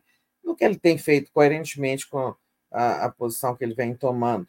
Tivemos já, em função desse massacre, ontem, a manifestação do presidente Gustavo Petro, da Colômbia, que também fez comparação com o Holocausto. E, e, e olha, não sei se vamos ter estri, estrilo do primeiro-ministro Netanyahu de Israel, né? É, porque aquilo que causou uma crise tão grande quando foi o Lula que fez. Lula nem fez a comparação, continuo sustentando que não houve comparação. E nem, o Lula nem usou a palavra holocausto, como o Petro está usando agora, né? O que o presidente Lula disse foi que fatos tão graves como os que estamos vendo em Gaza não se viam desde quando o Hitler resolveu matar os judeus. Mas é, tem, deve haver hoje uma manifestação importante, é, trilateral, digamos assim, né, é, de três presidentes importantes da América do Sul, o Lula, o do Chile, o Boric e o Petro, né? Eles estão é, combinando ali, isso é uma notícia de ontem à noite, uma manifestação conjunta, não sei se é ou nota ou pronunciamento, possivelmente uma nota, mas você vê que a posição do Brasil vai adensando, vai ganhando, né, adesões. Eu dizia ali naqueles dias da, da crise com Israel, quando a coisa esteve mais quente, chegamos assim quase, né, à beira do rompimento de relações, e as relações continuam estremecidas. Mas naquele momento eu disse, olha, o presidente Lula, ao longo de sua vida, ele sempre reverteu adversidades é, em, em, em ganhos políticos para ele. Né? Tudo que foi, assim, todas as dificuldades que o Lula enfrentou, elas trouxeram depois benefícios para ele. Começando lá da prisão como líder sindicalista. Quando ele foi preso como líder sindical por causa da greve de setenta e nove, é, ali é que veio assim, a, a projeção dele como líder político. Ele, logo depois daquilo, ele tem a ideia de criar um partido, né? e, de, e transita, então, do sindicalismo para a política. E assim, a, a outra prisão agora, fruto da Lava Jato, resulta na, em, na, na reeleição, nessa, nessa reeleição... A palavra reeleição não é correta aqui, nessa terceira eleição para a presidência da República. Né? É, o Lula tem esse, esse, esse dom, né? Enfrenta as adversidades, mas dá a volta por cima e, e depois, digamos, a posição dele acaba sendo vitoriosa e confirmada, e vai acontecer também nesse caso do enfrentamento com Israel, né? Da denúncia, enfrentamento no sentido de, de denunciar, de protestar, de resistir. Que é mais que a... Ah, sim, tem uma coisa. A ONU, né? O que vai fazer a ONU depois desse massacre de ontem? É... O... A resolução, a terceira resolução de cessar-fogo foi vetada pelos Estados Unidos, né? Semana passada. É... Não, sa... Não sabemos se poderia, se esse evento de ontem, se ele pode dar impulso a uma... a aprovação de uma resolução do Conselho de Segurança. Né? É, talvez, mas isso depende dos Estados Unidos, né? Se ele, ele não vetaria se fosse uma resolução é, de iniciativa dos Estados Unidos, porque parece que quando é dos outros não serve. Né? Desde a primeira, que foi aquela do Brasil, que teve amplo apoio, mas foi vetada por eles. Havia uma negociação de cessar-fogo, né, é, que estava sendo negociada com os, entre os Estados Unidos e o é, envolvendo Estados Unidos, Israel, Hamas, com a mediação, com alguma mediação é, de quem mesmo era a mediação? É, no, no, da ONU? É, lá era, era Catar, né? E, Catar, e... Catar. Mediação do Catar, mas parece que essa negociação teve problemas, foi interrompida. Então, não sei se, não sei avaliar hoje se o episódio de ontem pode dar impulso a uma negociação ou se nem aquilo será capaz, né? Aquilo tão absurdo será capaz de, de, de, de digamos assim, sabe, mexer com os brios dos, dos governantes, dos outros governantes. Não sei. É, agora, pelo menos uma coisa, há uma coisa que podia ter evitado isso ontem e que precisa, tem uma medida que precisa ser tomada, mesmo que os governantes não sejam capazes de é, negociar um cessar-fogo, é, que é o seguinte, a ajuda humanitária precisa entrar, como diz a nota do Brasil aí, em grandes quantidades, né? Em quantidade suficiente. E aí tem algo que a nota do Brasil não diz, do Itamaraty, é, que é o seguinte, Daiane, a ajuda humanitária ela chega ali, né? É, nas fronteiras, e depois ela é,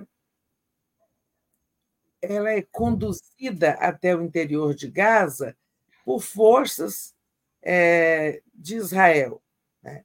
Não o motorista do caminhão, digamos assim, ela é escoltada, né, por soldados israelenses.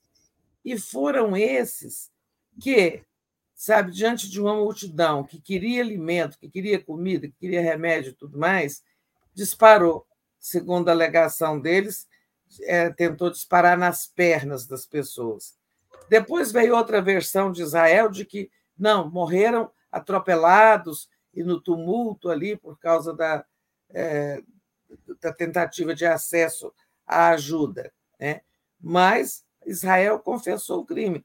através daquela declaração do seu ministro da Defesa, né, o Itamar de alguma coisa, com o sobrenome árabe é, é, judaico, que eu não sei falar, já me esqueci, esse, esse ministro disse ontem que foi uma, uma ação excelente, né?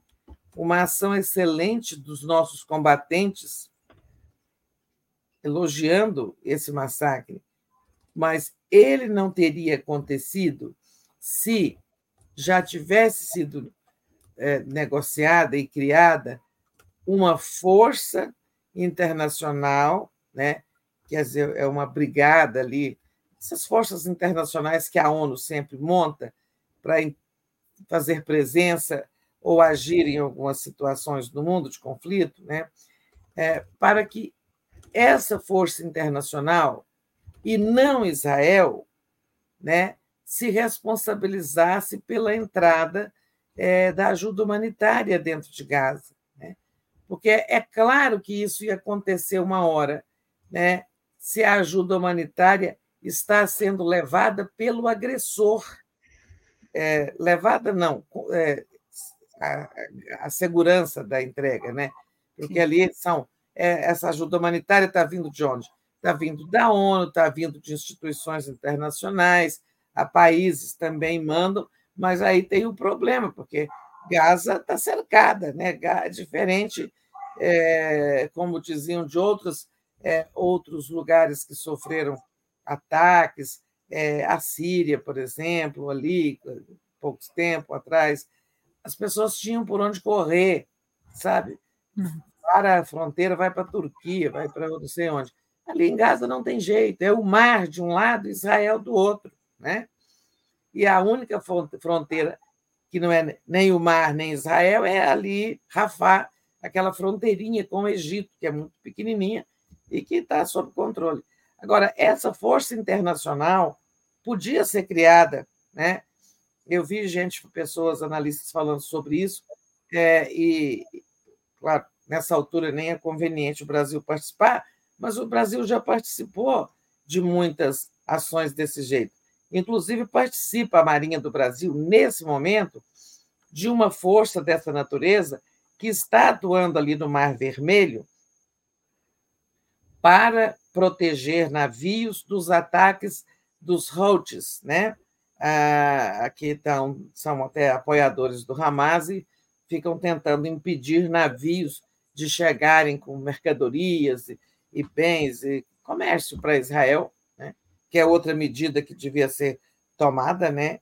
É, suspensão, é, a suspensão de, de, primeiro, fornecimento de armas para Israel.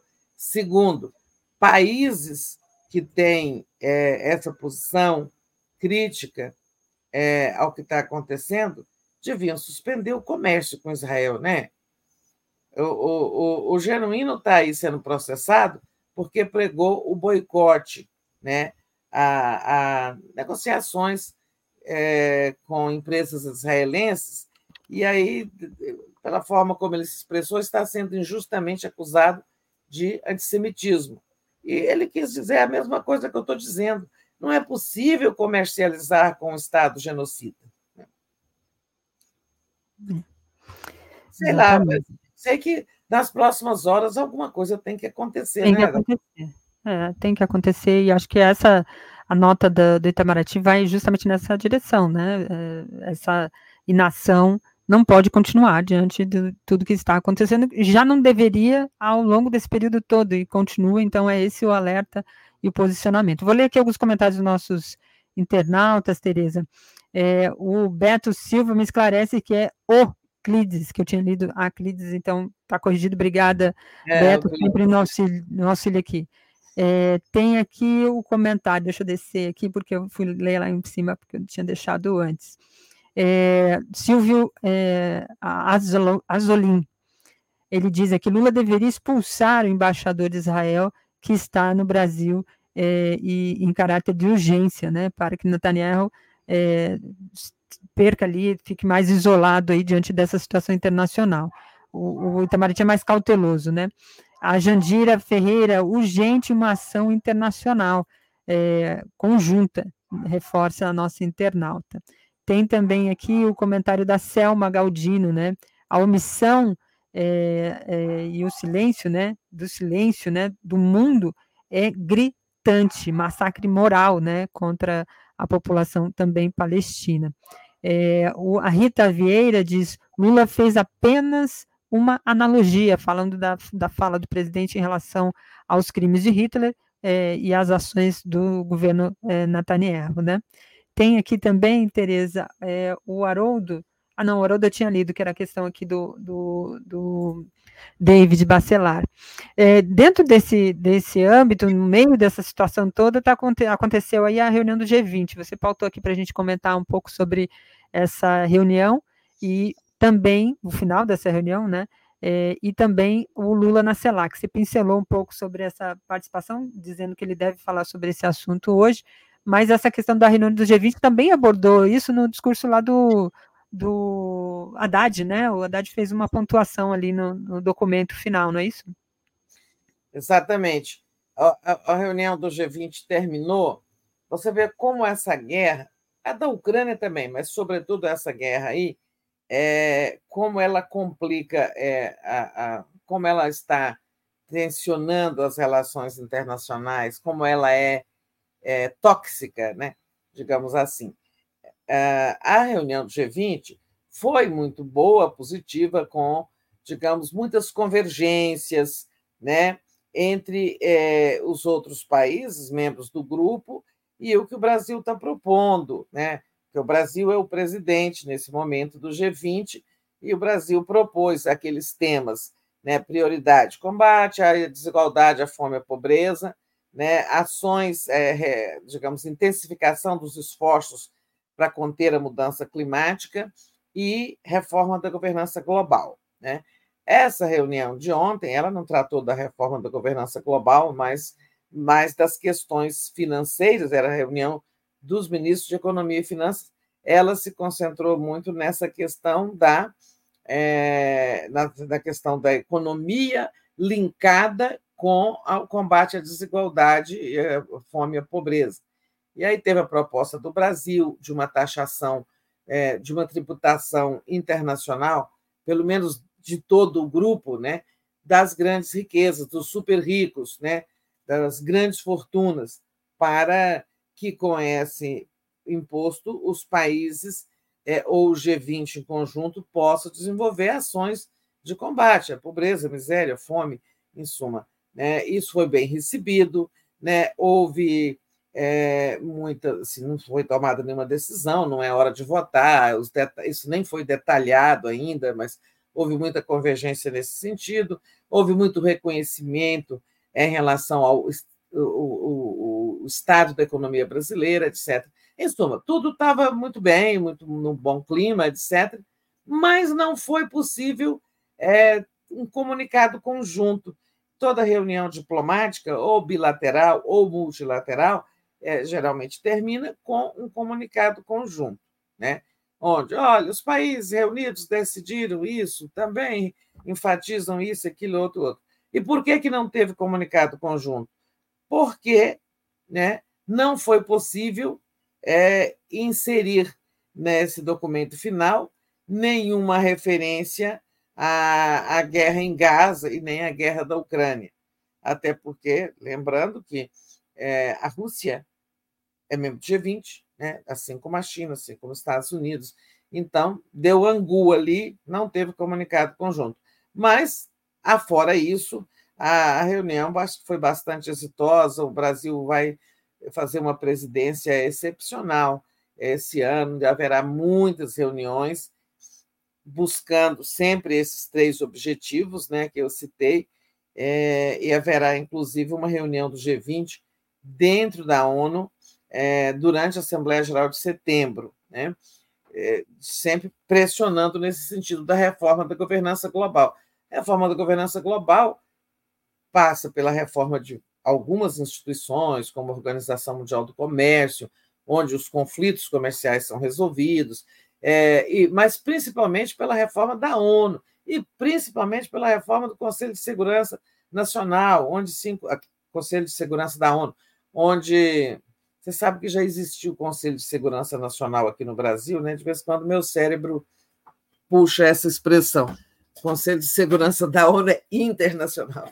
E, e ele é, e tem o veto, né? E tem a subrepresentação é, da África, da América do Sul, etcétera. E tal. Esse, esse, esse, esse momento em setembro será muito importante e vai convergir com o, uma chamada cúpula do futuro que o secretário-geral da ONU está planejando, né? É, até eu escutei diplomatas brasileiros lá na ONU dizendo o seguinte, olha, é, a, o G vinte está trabalhando na mesma linha da, do secretariado-geral da ONU. Uma hora isso tem que convergir, né? Que reformas podem ser feitas na ONU, mas acho que o Brasil vai cumprir um papel importante é, nisso aí, que é uma urgência do mundo, né? Se o Conselho de Segurança da ONU não estivesse tão, não fosse tão é, assimétrico, né? na, na representação, no poder dos países, essa questão de Gaza já estava melhor encaminhada, né? O Conselho não, não permite uma resolução, o poder de veto de alguns.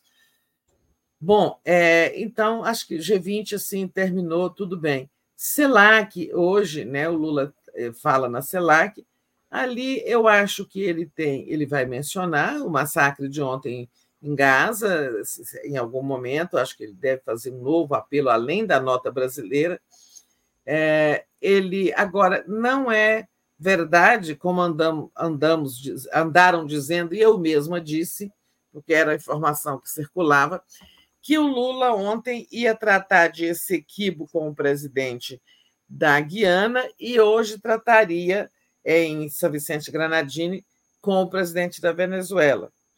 Ele, ontem, na, ao encerrar a visita à Guiana, naquele discurso que nós transmitimos e tal, uma fala muito importante, mas ele focou na cooperação, na integração, na importância de fazerem, digamos, fazer, é, impulsionarmos os negócios entre a Guiana e o Brasil, é, a Guiana e os demais países, mas, em particular, a Guiana, que está rica, está cheia de dinheiro, e o Lula, como no papel de caixeiro viajante, que ele também faz, ele, ele já propôs uma reunião, uma visita do presidente aqui com vários empresários para negociar investimentos do Brasil. Eles estão lá com um monte de dinheiro, né, tem, construindo coisas que podem contar com a, a, a participação de empresas brasileiras. Em suma, Lula abrindo negócios.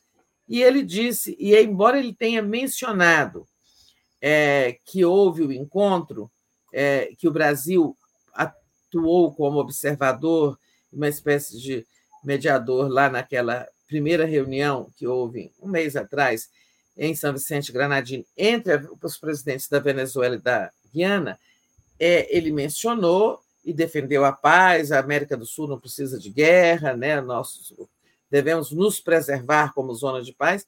Embora tenha mencionado isso, depois ele disse que não esteve na Guiana para tratar desse assunto, na visita bilateral dele, e que não tratou disso com o presidente da Guiana, nem vai tratar com o presidente da Venezuela, porque não é hora, não é esse o objetivo da viagem.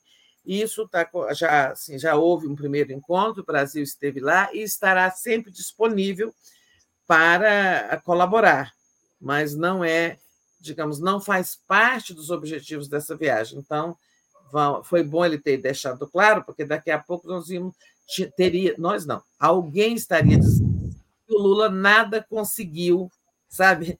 Lula nada conseguiu é, em relação a esse conflito. Na verdade, ele não está em pauta.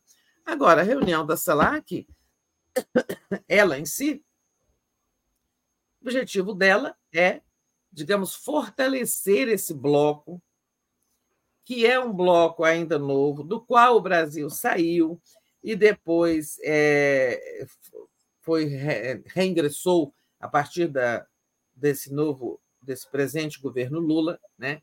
A CELAC não é uma zona de livre comércio como o Mercosul, né? Um bloco econômico, uma união aduaneira, onde até as tarifas são é, homogêneas, embora tem muito problema no mercado, mas é, é uma, uma coisa muito difícil de desmanchar, uma coisa muito sólida. Você vê que de vez em quando tem alguém falando em acabar com o Mercosul. Era o Bolsonaro que ameaçou, não, não conseguiu. Depois é o outro lá, o Milei da Argentina, também não conseguiu, nem vai conseguir. A CELAC não é uma união aduaneira, um bloco comercial com os compromissos mútuos, né, que amarram Brasil, Argentina, Uruguai e Paraguai. Mas ela poderá evoluir, a CELAC, para ser a União Aduaneira da, da América do Sul e Caribe, né? Tipo uma União Europeia. Então, é um bloco em construção, é uma instituição jovem, mas que tem, muito, tem, muito, tem um futuro muito promissor, né? A, a construção da União Europeia é uma construção de cinquenta anos, né? Foram muitos anos ali para se chegar ao que ela é hoje. E eu acho que a CELAC pode, no futuro, Ver, é, vir a ser, né, a União Sul-Americana e Caribenha, uma outra forma, sendo uma zona de livre comércio, é uma união aduaneira que fortaleceria muito. Isso seria, digamos, a coroação da integração, né?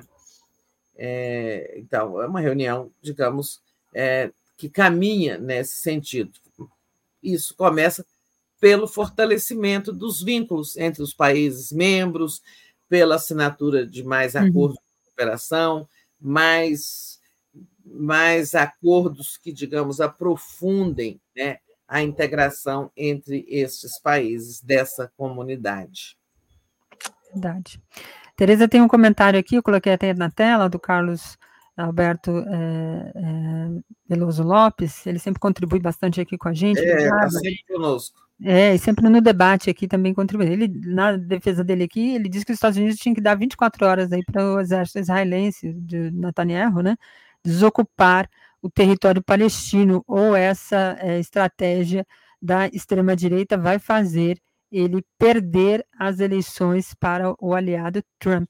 É, faz aqui uma ponte com as eleições, está nas prévias lá dos Estados Unidos ainda, mas é, é, tem também esse aspecto que interfere ali no processo eleitoral. A gente está aqui às nove e quarenta e um, tem, tem alguns temas aqui, mas é, como a Tereza prometeu ontem, eu não vou é, deixar dela abordar a questão das aposentadorias aqui, que ela falou ontem, a gente, por, por tempo muito curto, não conseguiu abordar.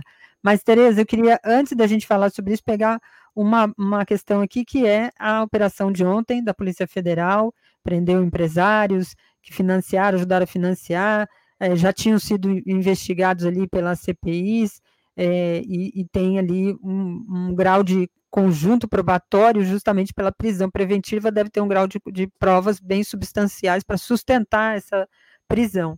É, nesse transcurso também tem aí as investigações em andamento com outros setores, a gente está falando dos empresariais, mas tem o setor militar. E tem uma questãozinha que você vai trazer para a gente, que eu acho que é importante você até aprofundar, né? O que, que representa esse depoimento de hoje, é, que trata aí é, de, de um general, né, é, é, Freire Gomes, é, comandante do Exército aí no final do governo Bolsonaro. O que, que, que, que tem de, de gancho aí que pode estremecer um pouco aí as questões, hein? Então, tem um gancho, mas resumindo antes, é, as prisões de ontem, É, eu não me impressionei com aqueles financiadores, sabe? Os dois de Brasília são empresários da periferia, que tem lá um atacadista, sabe? Não são grande capital. É, ajudaram, financiaram realmente, deram dinheiro ali para contratar um carro de som, dar comida no acampamento, mas não é o grosso do financiamento, né? Então, acho que eles são meio bagres ainda, bagres médios, digamos assim, mas não são os bagrões do financiamento da tentativa de golpe. É, mas acho que a Polícia Federal vai estar trabalhando, né, para pegar os tubarões. É, vamos, vamos ter calma, né? A gente achava que eles nunca chegariam, os militares, o inquérito, e chegou, né? É, amanhã, é, hoje, né, é o depoimento do general Freire Gomes. O é, que, que é esse depoimento? É o seguinte: ele, que era comandante do Exército, que deixou os acampamentos correrem solto, tanto no quartel principal, aqui em Brasília, como em outros estados, é, ele, temendo ser acusado, né, é, ser, ser é, denunciado, ser julgado e tudo mais, em suma, responder pela tentativa de golpe, ele procurou contatos, né, ele tem contatos aí, Supremo, Polícia Federal, etcétera, se ofereceu para depor, porque ele nem foi chamado, nem havia sido chamado ainda. E o que, que ele quer contar? Ele quer dizer o seguinte: eu era comandante do Exército, sim, e o que eu fiz foi trabalhar para que não houvesse o golpe. Trabalhar dentro do alto comando, junto às outras unidades, mandei emissários para diversas unidades do Exército para ficarem de mutuca lá, observando e, e trabalhando para que não houvesse sublevações, porque muitas vezes é, é um quartel lá, como foi aquele de Minas Gerais, aquele general Mourão Filho, juiz de fora, que deflagrou o golpe de sessenta e quatro, né? Depois outras unidades vão aderindo e forma-se a quartelada. Então, ele disse, ele está querendo, ele está dizendo isso, agora tem outros elementos contra ele, mas por que, que tolerou os, os acampamentos? É, são coisas que ele vai explicar no depoimento de hoje. Mas pode ser que ele tenha muita coisa a contar e, por isso, tem muita gente nervosa, né, com esse depoimento, no âmbito ali da, do Exército. Né? É, tem muita gente que acha que ele pode ser uma espécie de novo Mauro Cid. A Daiane? Oi, não, imagina, eu não sabia, não, achei que você ia continuar, por isso que eu não, não entendi. É, não, eu lembrei que eu não posso continuar, não, embora... É. tem, aqui, tem quinze minutinhos, é um assunto que envolve... É, muito, muita questão didática, né, da compreensão das pessoas, que você tratou ontem sobre a questão aí da revisão, você coloca aqui, né, esperar do julgamento da revisão da vida inteira. Isso parece aquela, aqueles assuntos que eu falo, meu Deus, vai definir a minha vida, inclusive de quem não é aposentado, né?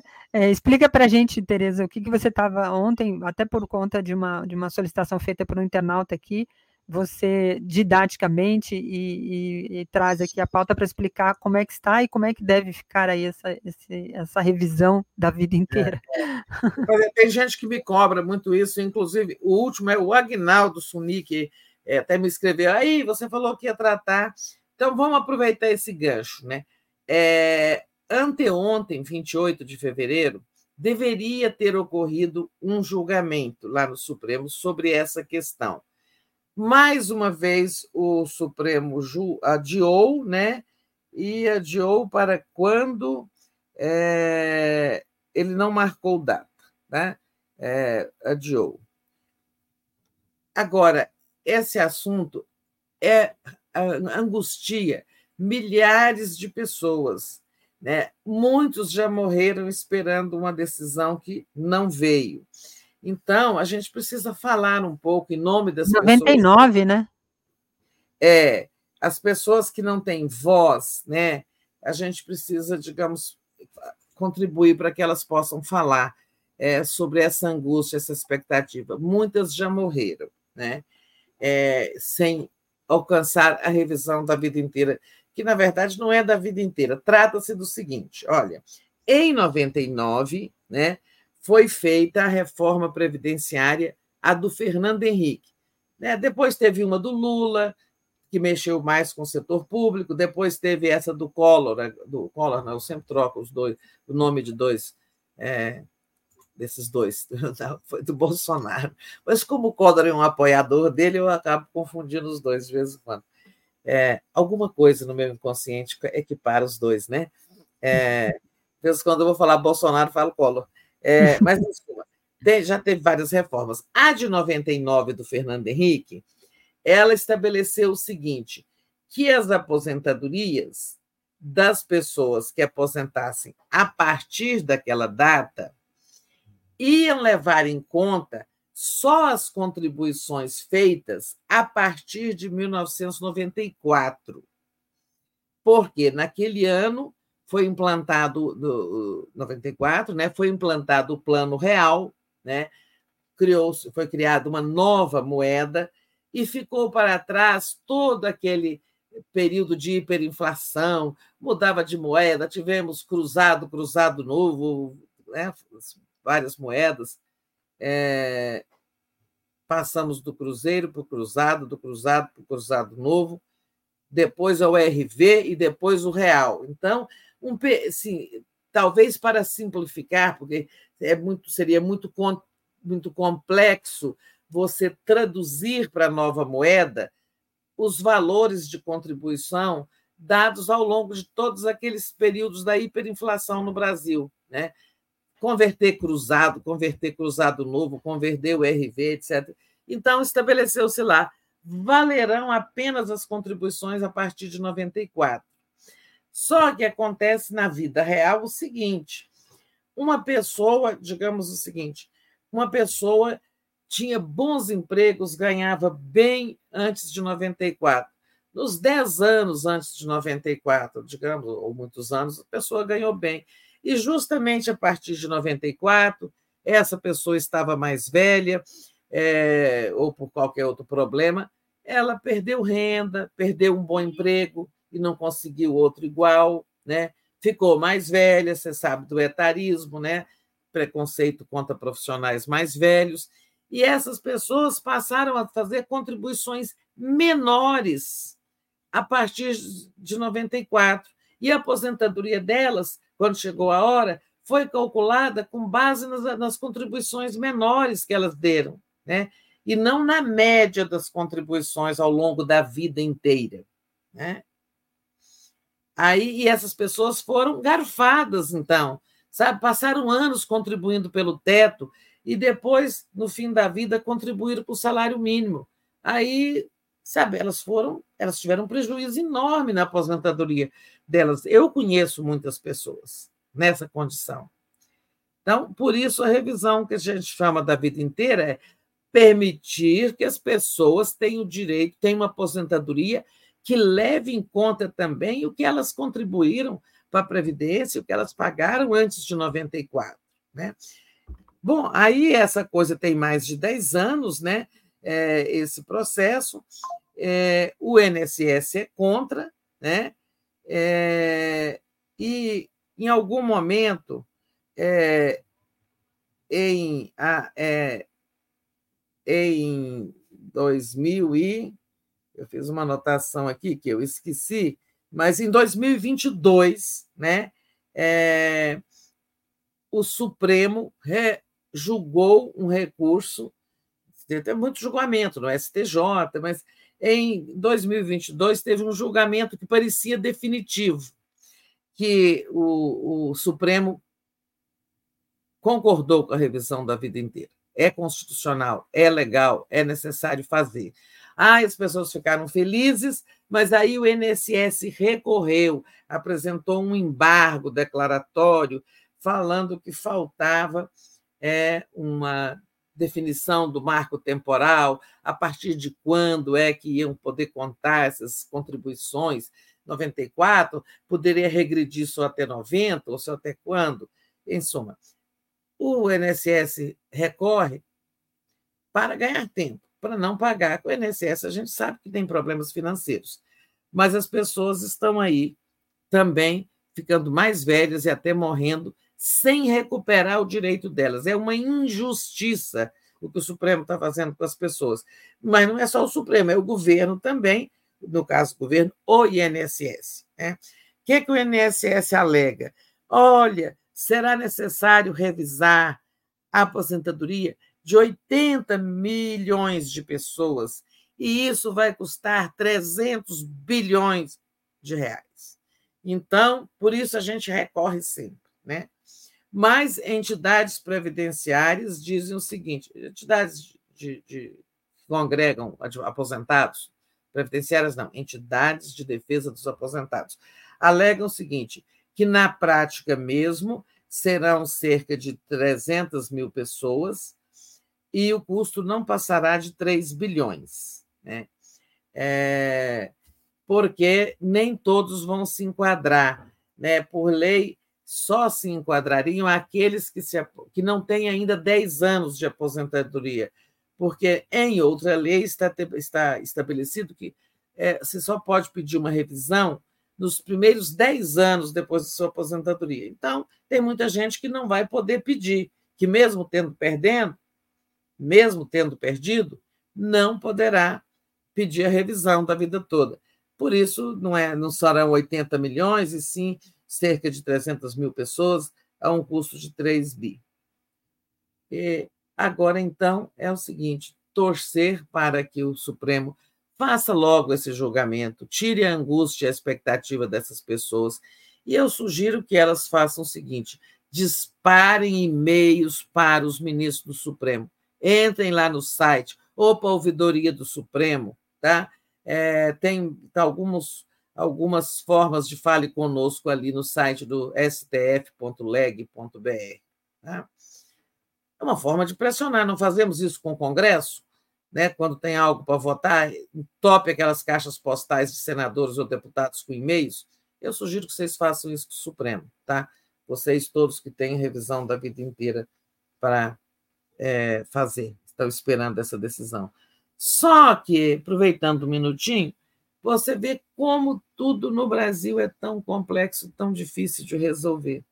Aí, agora de manhã, enquanto estava aqui acompanhando você, e eu leio alguma coisa, vi uma matéria dizendo o seguinte, olha só, ao preparar a L D O para o orçamento do ano que vem, a lei de diretrizes orçamentárias tem que ser apresentada até em abril, depois ela tem que ser aprovada até em junho, orientando o orçamento do ano seguinte, que tem que ser votado até dezembro. Então, sabe, o governo passa o tempo todo mexendo com orçamento, sabe? L D O, depois é a P L O A. E aí, tem uma matéria dizendo o seguinte, o I N S S vem sendo chamado de salvador da esplanada, porque na L D O ele vai apresentar uma redução de gastos, uma economia de dez bilhões que está conseguindo fazer revendo falhas, aposentadorias indevidas, valores é, que vinham sendo pagos acima do necessário e tal. Então, o I N S S está dizendo que ele está economizando dez bilhões e isso vai para ajudar o governo a fechar as contas. Quando devia, né, formar uma reserva para pagar a aposentadoria da vida inteira. Né? É, é, é, claro que tem que ter um aprovisionamento, é outra batalha. Ao fazer o orçamento do ano que vem, o governo vai dizer, se o Supremo julgar amanhã, o governo vai dizer o seguinte, eu não me preparei para pagar isso esse ano, só ano que vem. Né? Então, vai ter que aprovisionar o, o dinheiro para pagar esses benefícios, para corrigir esses benefícios. Né? E, ao invés de aprovisionar, o que está é o I N S S dizendo. São dois é, é, organismos aí que estão é, fazendo, digamos, tendo sobra de dinheiro, né? Porque está cortando ilegalidades. Né? É, a, a, e vem, tem uma notícia de hoje também, que vem na mesma linha, que o cantor, compositor Martinho da Vila, é uma nota que eu li, se não me engano, é. do Anselmo, que o, o Martinho está com a sua aposentadoria cortada porque ele não fez aquela prova de vida. Tem muita gente na mesma situação e depois a pessoa não consegue é, fazer com que o I N S S volte a pagar. É o caso do Martinho da Vila, que está na justiça. Também sei de casos assim. E sei de dezenas de casos de pessoas que eu ajudo. Ajudo com o quê? Porque hoje não, você não conversa com a Previdência, é tudo pelo, pelo site e lá está muito robotizado. Inteligência artificial ali aplicada, os pedidos de aposentadoria são analisados pelo robô e são negados. Né? Conheço, então eu ajudo muito pessoas simples que precisam de entrar com o pedido, né? E eu sei, eu falo, bom, não adianta você entrar, digamos, você não tem tempo de contribuição, não vou fazer para você. Mas eu faço para as pessoas que me procuram e sabem que eu entendo um pouco de Previdência, alguém indica, a Tereza te ajuda, né? Fazer o pedido. Pronto, vai ter um monte de pedido aqui. Ó. Não, não posso fazer mais, porque eu já estou tomando conta de alguns, mas eu oriento. Não, é porque são pessoas simples aqui da nossa é. comunidade, todo mundo dá conta. Pessoas que são quase analfabetos digitais, tá? É, que, tá, sabe, acessa, entrar no site, subir documentos, sabe? É, tem todo, é bem complexo ali, tem formulários para preencher e tal. Pessoas muito simples não dão conta de fazer.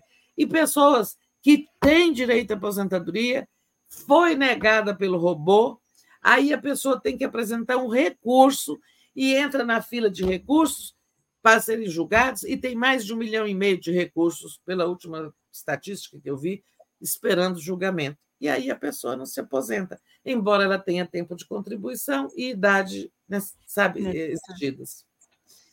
É, eu acho que o I N S S é um dos maiores sofrimentos do povo brasileiro, e acho que o presidente Lula tem que pôr olho nisso, porque isso desgasta muito o governo, esses problemas. Há tempos. É, há tempos. Tem aqui o Agnaldo é, Sumi, mandou aqui um super sticker para a gente, obrigada. É ele, ó, ele é que pediu. É, tá contribuindo ainda, contribuiu com a pauta e está contribuindo financeiramente aqui, obrigada, viu, pela pauta. Viu, pela Agnaldo, infelizmente não tem notícia boa, foi adiado o julgamento. É. Aqui o Car está dizendo que minhas maiores contribuições foram de setenta e oito a noventa, né? No período. Pois é, ó, ele, se ele já aposentou, ele foi garfado. Né? Pois é.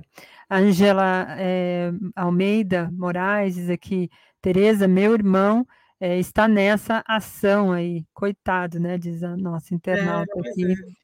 É, a Maria é, Carmelita Santos também no comentário diz: eu contribuí a partir de setenta e nove e o I N S S não considerou na hora de me aposentar e não é, entendia, né, o porquê. É, talvez seja essa a explicação. Então, a nossa é internauta aqui. Só tá... contaram suas contribuições de noventa e quatro em diante, o resto ficou é. para trás. A nossa internauta diva, Maria, diz é, dinheiro para igreja tem sobra, né? Na indignação aqui também, Andréia. E, e isenções para a igreja não pagar a previdência, e também essa desoneração das empresas, de quem a gente tanto fala. Exato. Em vez de pagar vinte por cento, vai pagar lá dois, quatro por cento sobre a, o, o faturamento. É. Exato, a Andréia Trazi também está sempre por aqui, ela diz: para a casta nunca falta dinheiro. É isso, é um pouco desse abismo que as pessoas vão se indignando com o Estado, né? Vai achando que tudo isso é o Estado, na verdade é a parte do Estado e que precisa melhorar, e o Lula, como você disse, precisa dar atenção para isso. É, é sempre um, um fator importante. É bom lembrar também que a reforma é, que fizeram recentemente, né, pelo governo é, Bolsonaro, Temer, naquele período aí que a gente... É, teve também, a, acabaram afundando ainda mais essa questão, né? Então, é, é sempre um assunto que é, setores mais privilegiados acabam sendo contemplados, e a gente fica nessa, nessa o povo, né, que mais precisa da aposentadoria quando vai ficando mais velho porque não consegue é, emprego, né? Enfim, tem todo um, um conjunto de situações que agravam, é, fica desamparado também depois de ter contribuído tantos anos é, ali mensalmente no seu salário. Tereza, a gente vai fechando, porque já está dez e um, vou falar rapidamente aqui a, a, nossa, a nossa grade. É, na sequência aqui vocês têm Semana no Mundo, né? Sionistas é, mataram e é, é, perseguem jornalistas na Palestina e no mundo. A pauta do programa de hoje, tratando aí, comandada aí pelo José Reinaldo. Às, dez, às onze horas, o Giro das onze, às treze horas, o Atucha entrevista o Rui Costa Pimenta. Às quatorze horas tem o Tríptico dois quatro sete, às quinze horas comigo, Brasil Agora. Hoje tem Raimundo Bonfim para falar sobre os atos. dezessete e vinte, Léo ao Quadrado. E às dezessete e cinquenta, Boa Noite dois quatro sete. Tereza está de volta lá. Às vinte e duas horas, Nego Tom comanda o nosso jornal, fechando a programação. Obrigada, Tereza. Boa sexta, bom trabalho. Obrigada, Daiane, por ter estado conosco esses dois dias na ausência de Daphne. Bom dia e bom fim de semana para você e para toda a comunidade. É isso aí. Beijo, gente. Valeu. A gente volta na segunda, eu, né? Na segunda, no horário aqui normal, com Alex e Paulo, depois do, no, no, no Brasil Agora. Mas a gente segue aqui na programação, pedindo para você dar o seu like aí também na nossa transmissão. Beijo, gente. Valeu. Até mais. Tchau, tchau.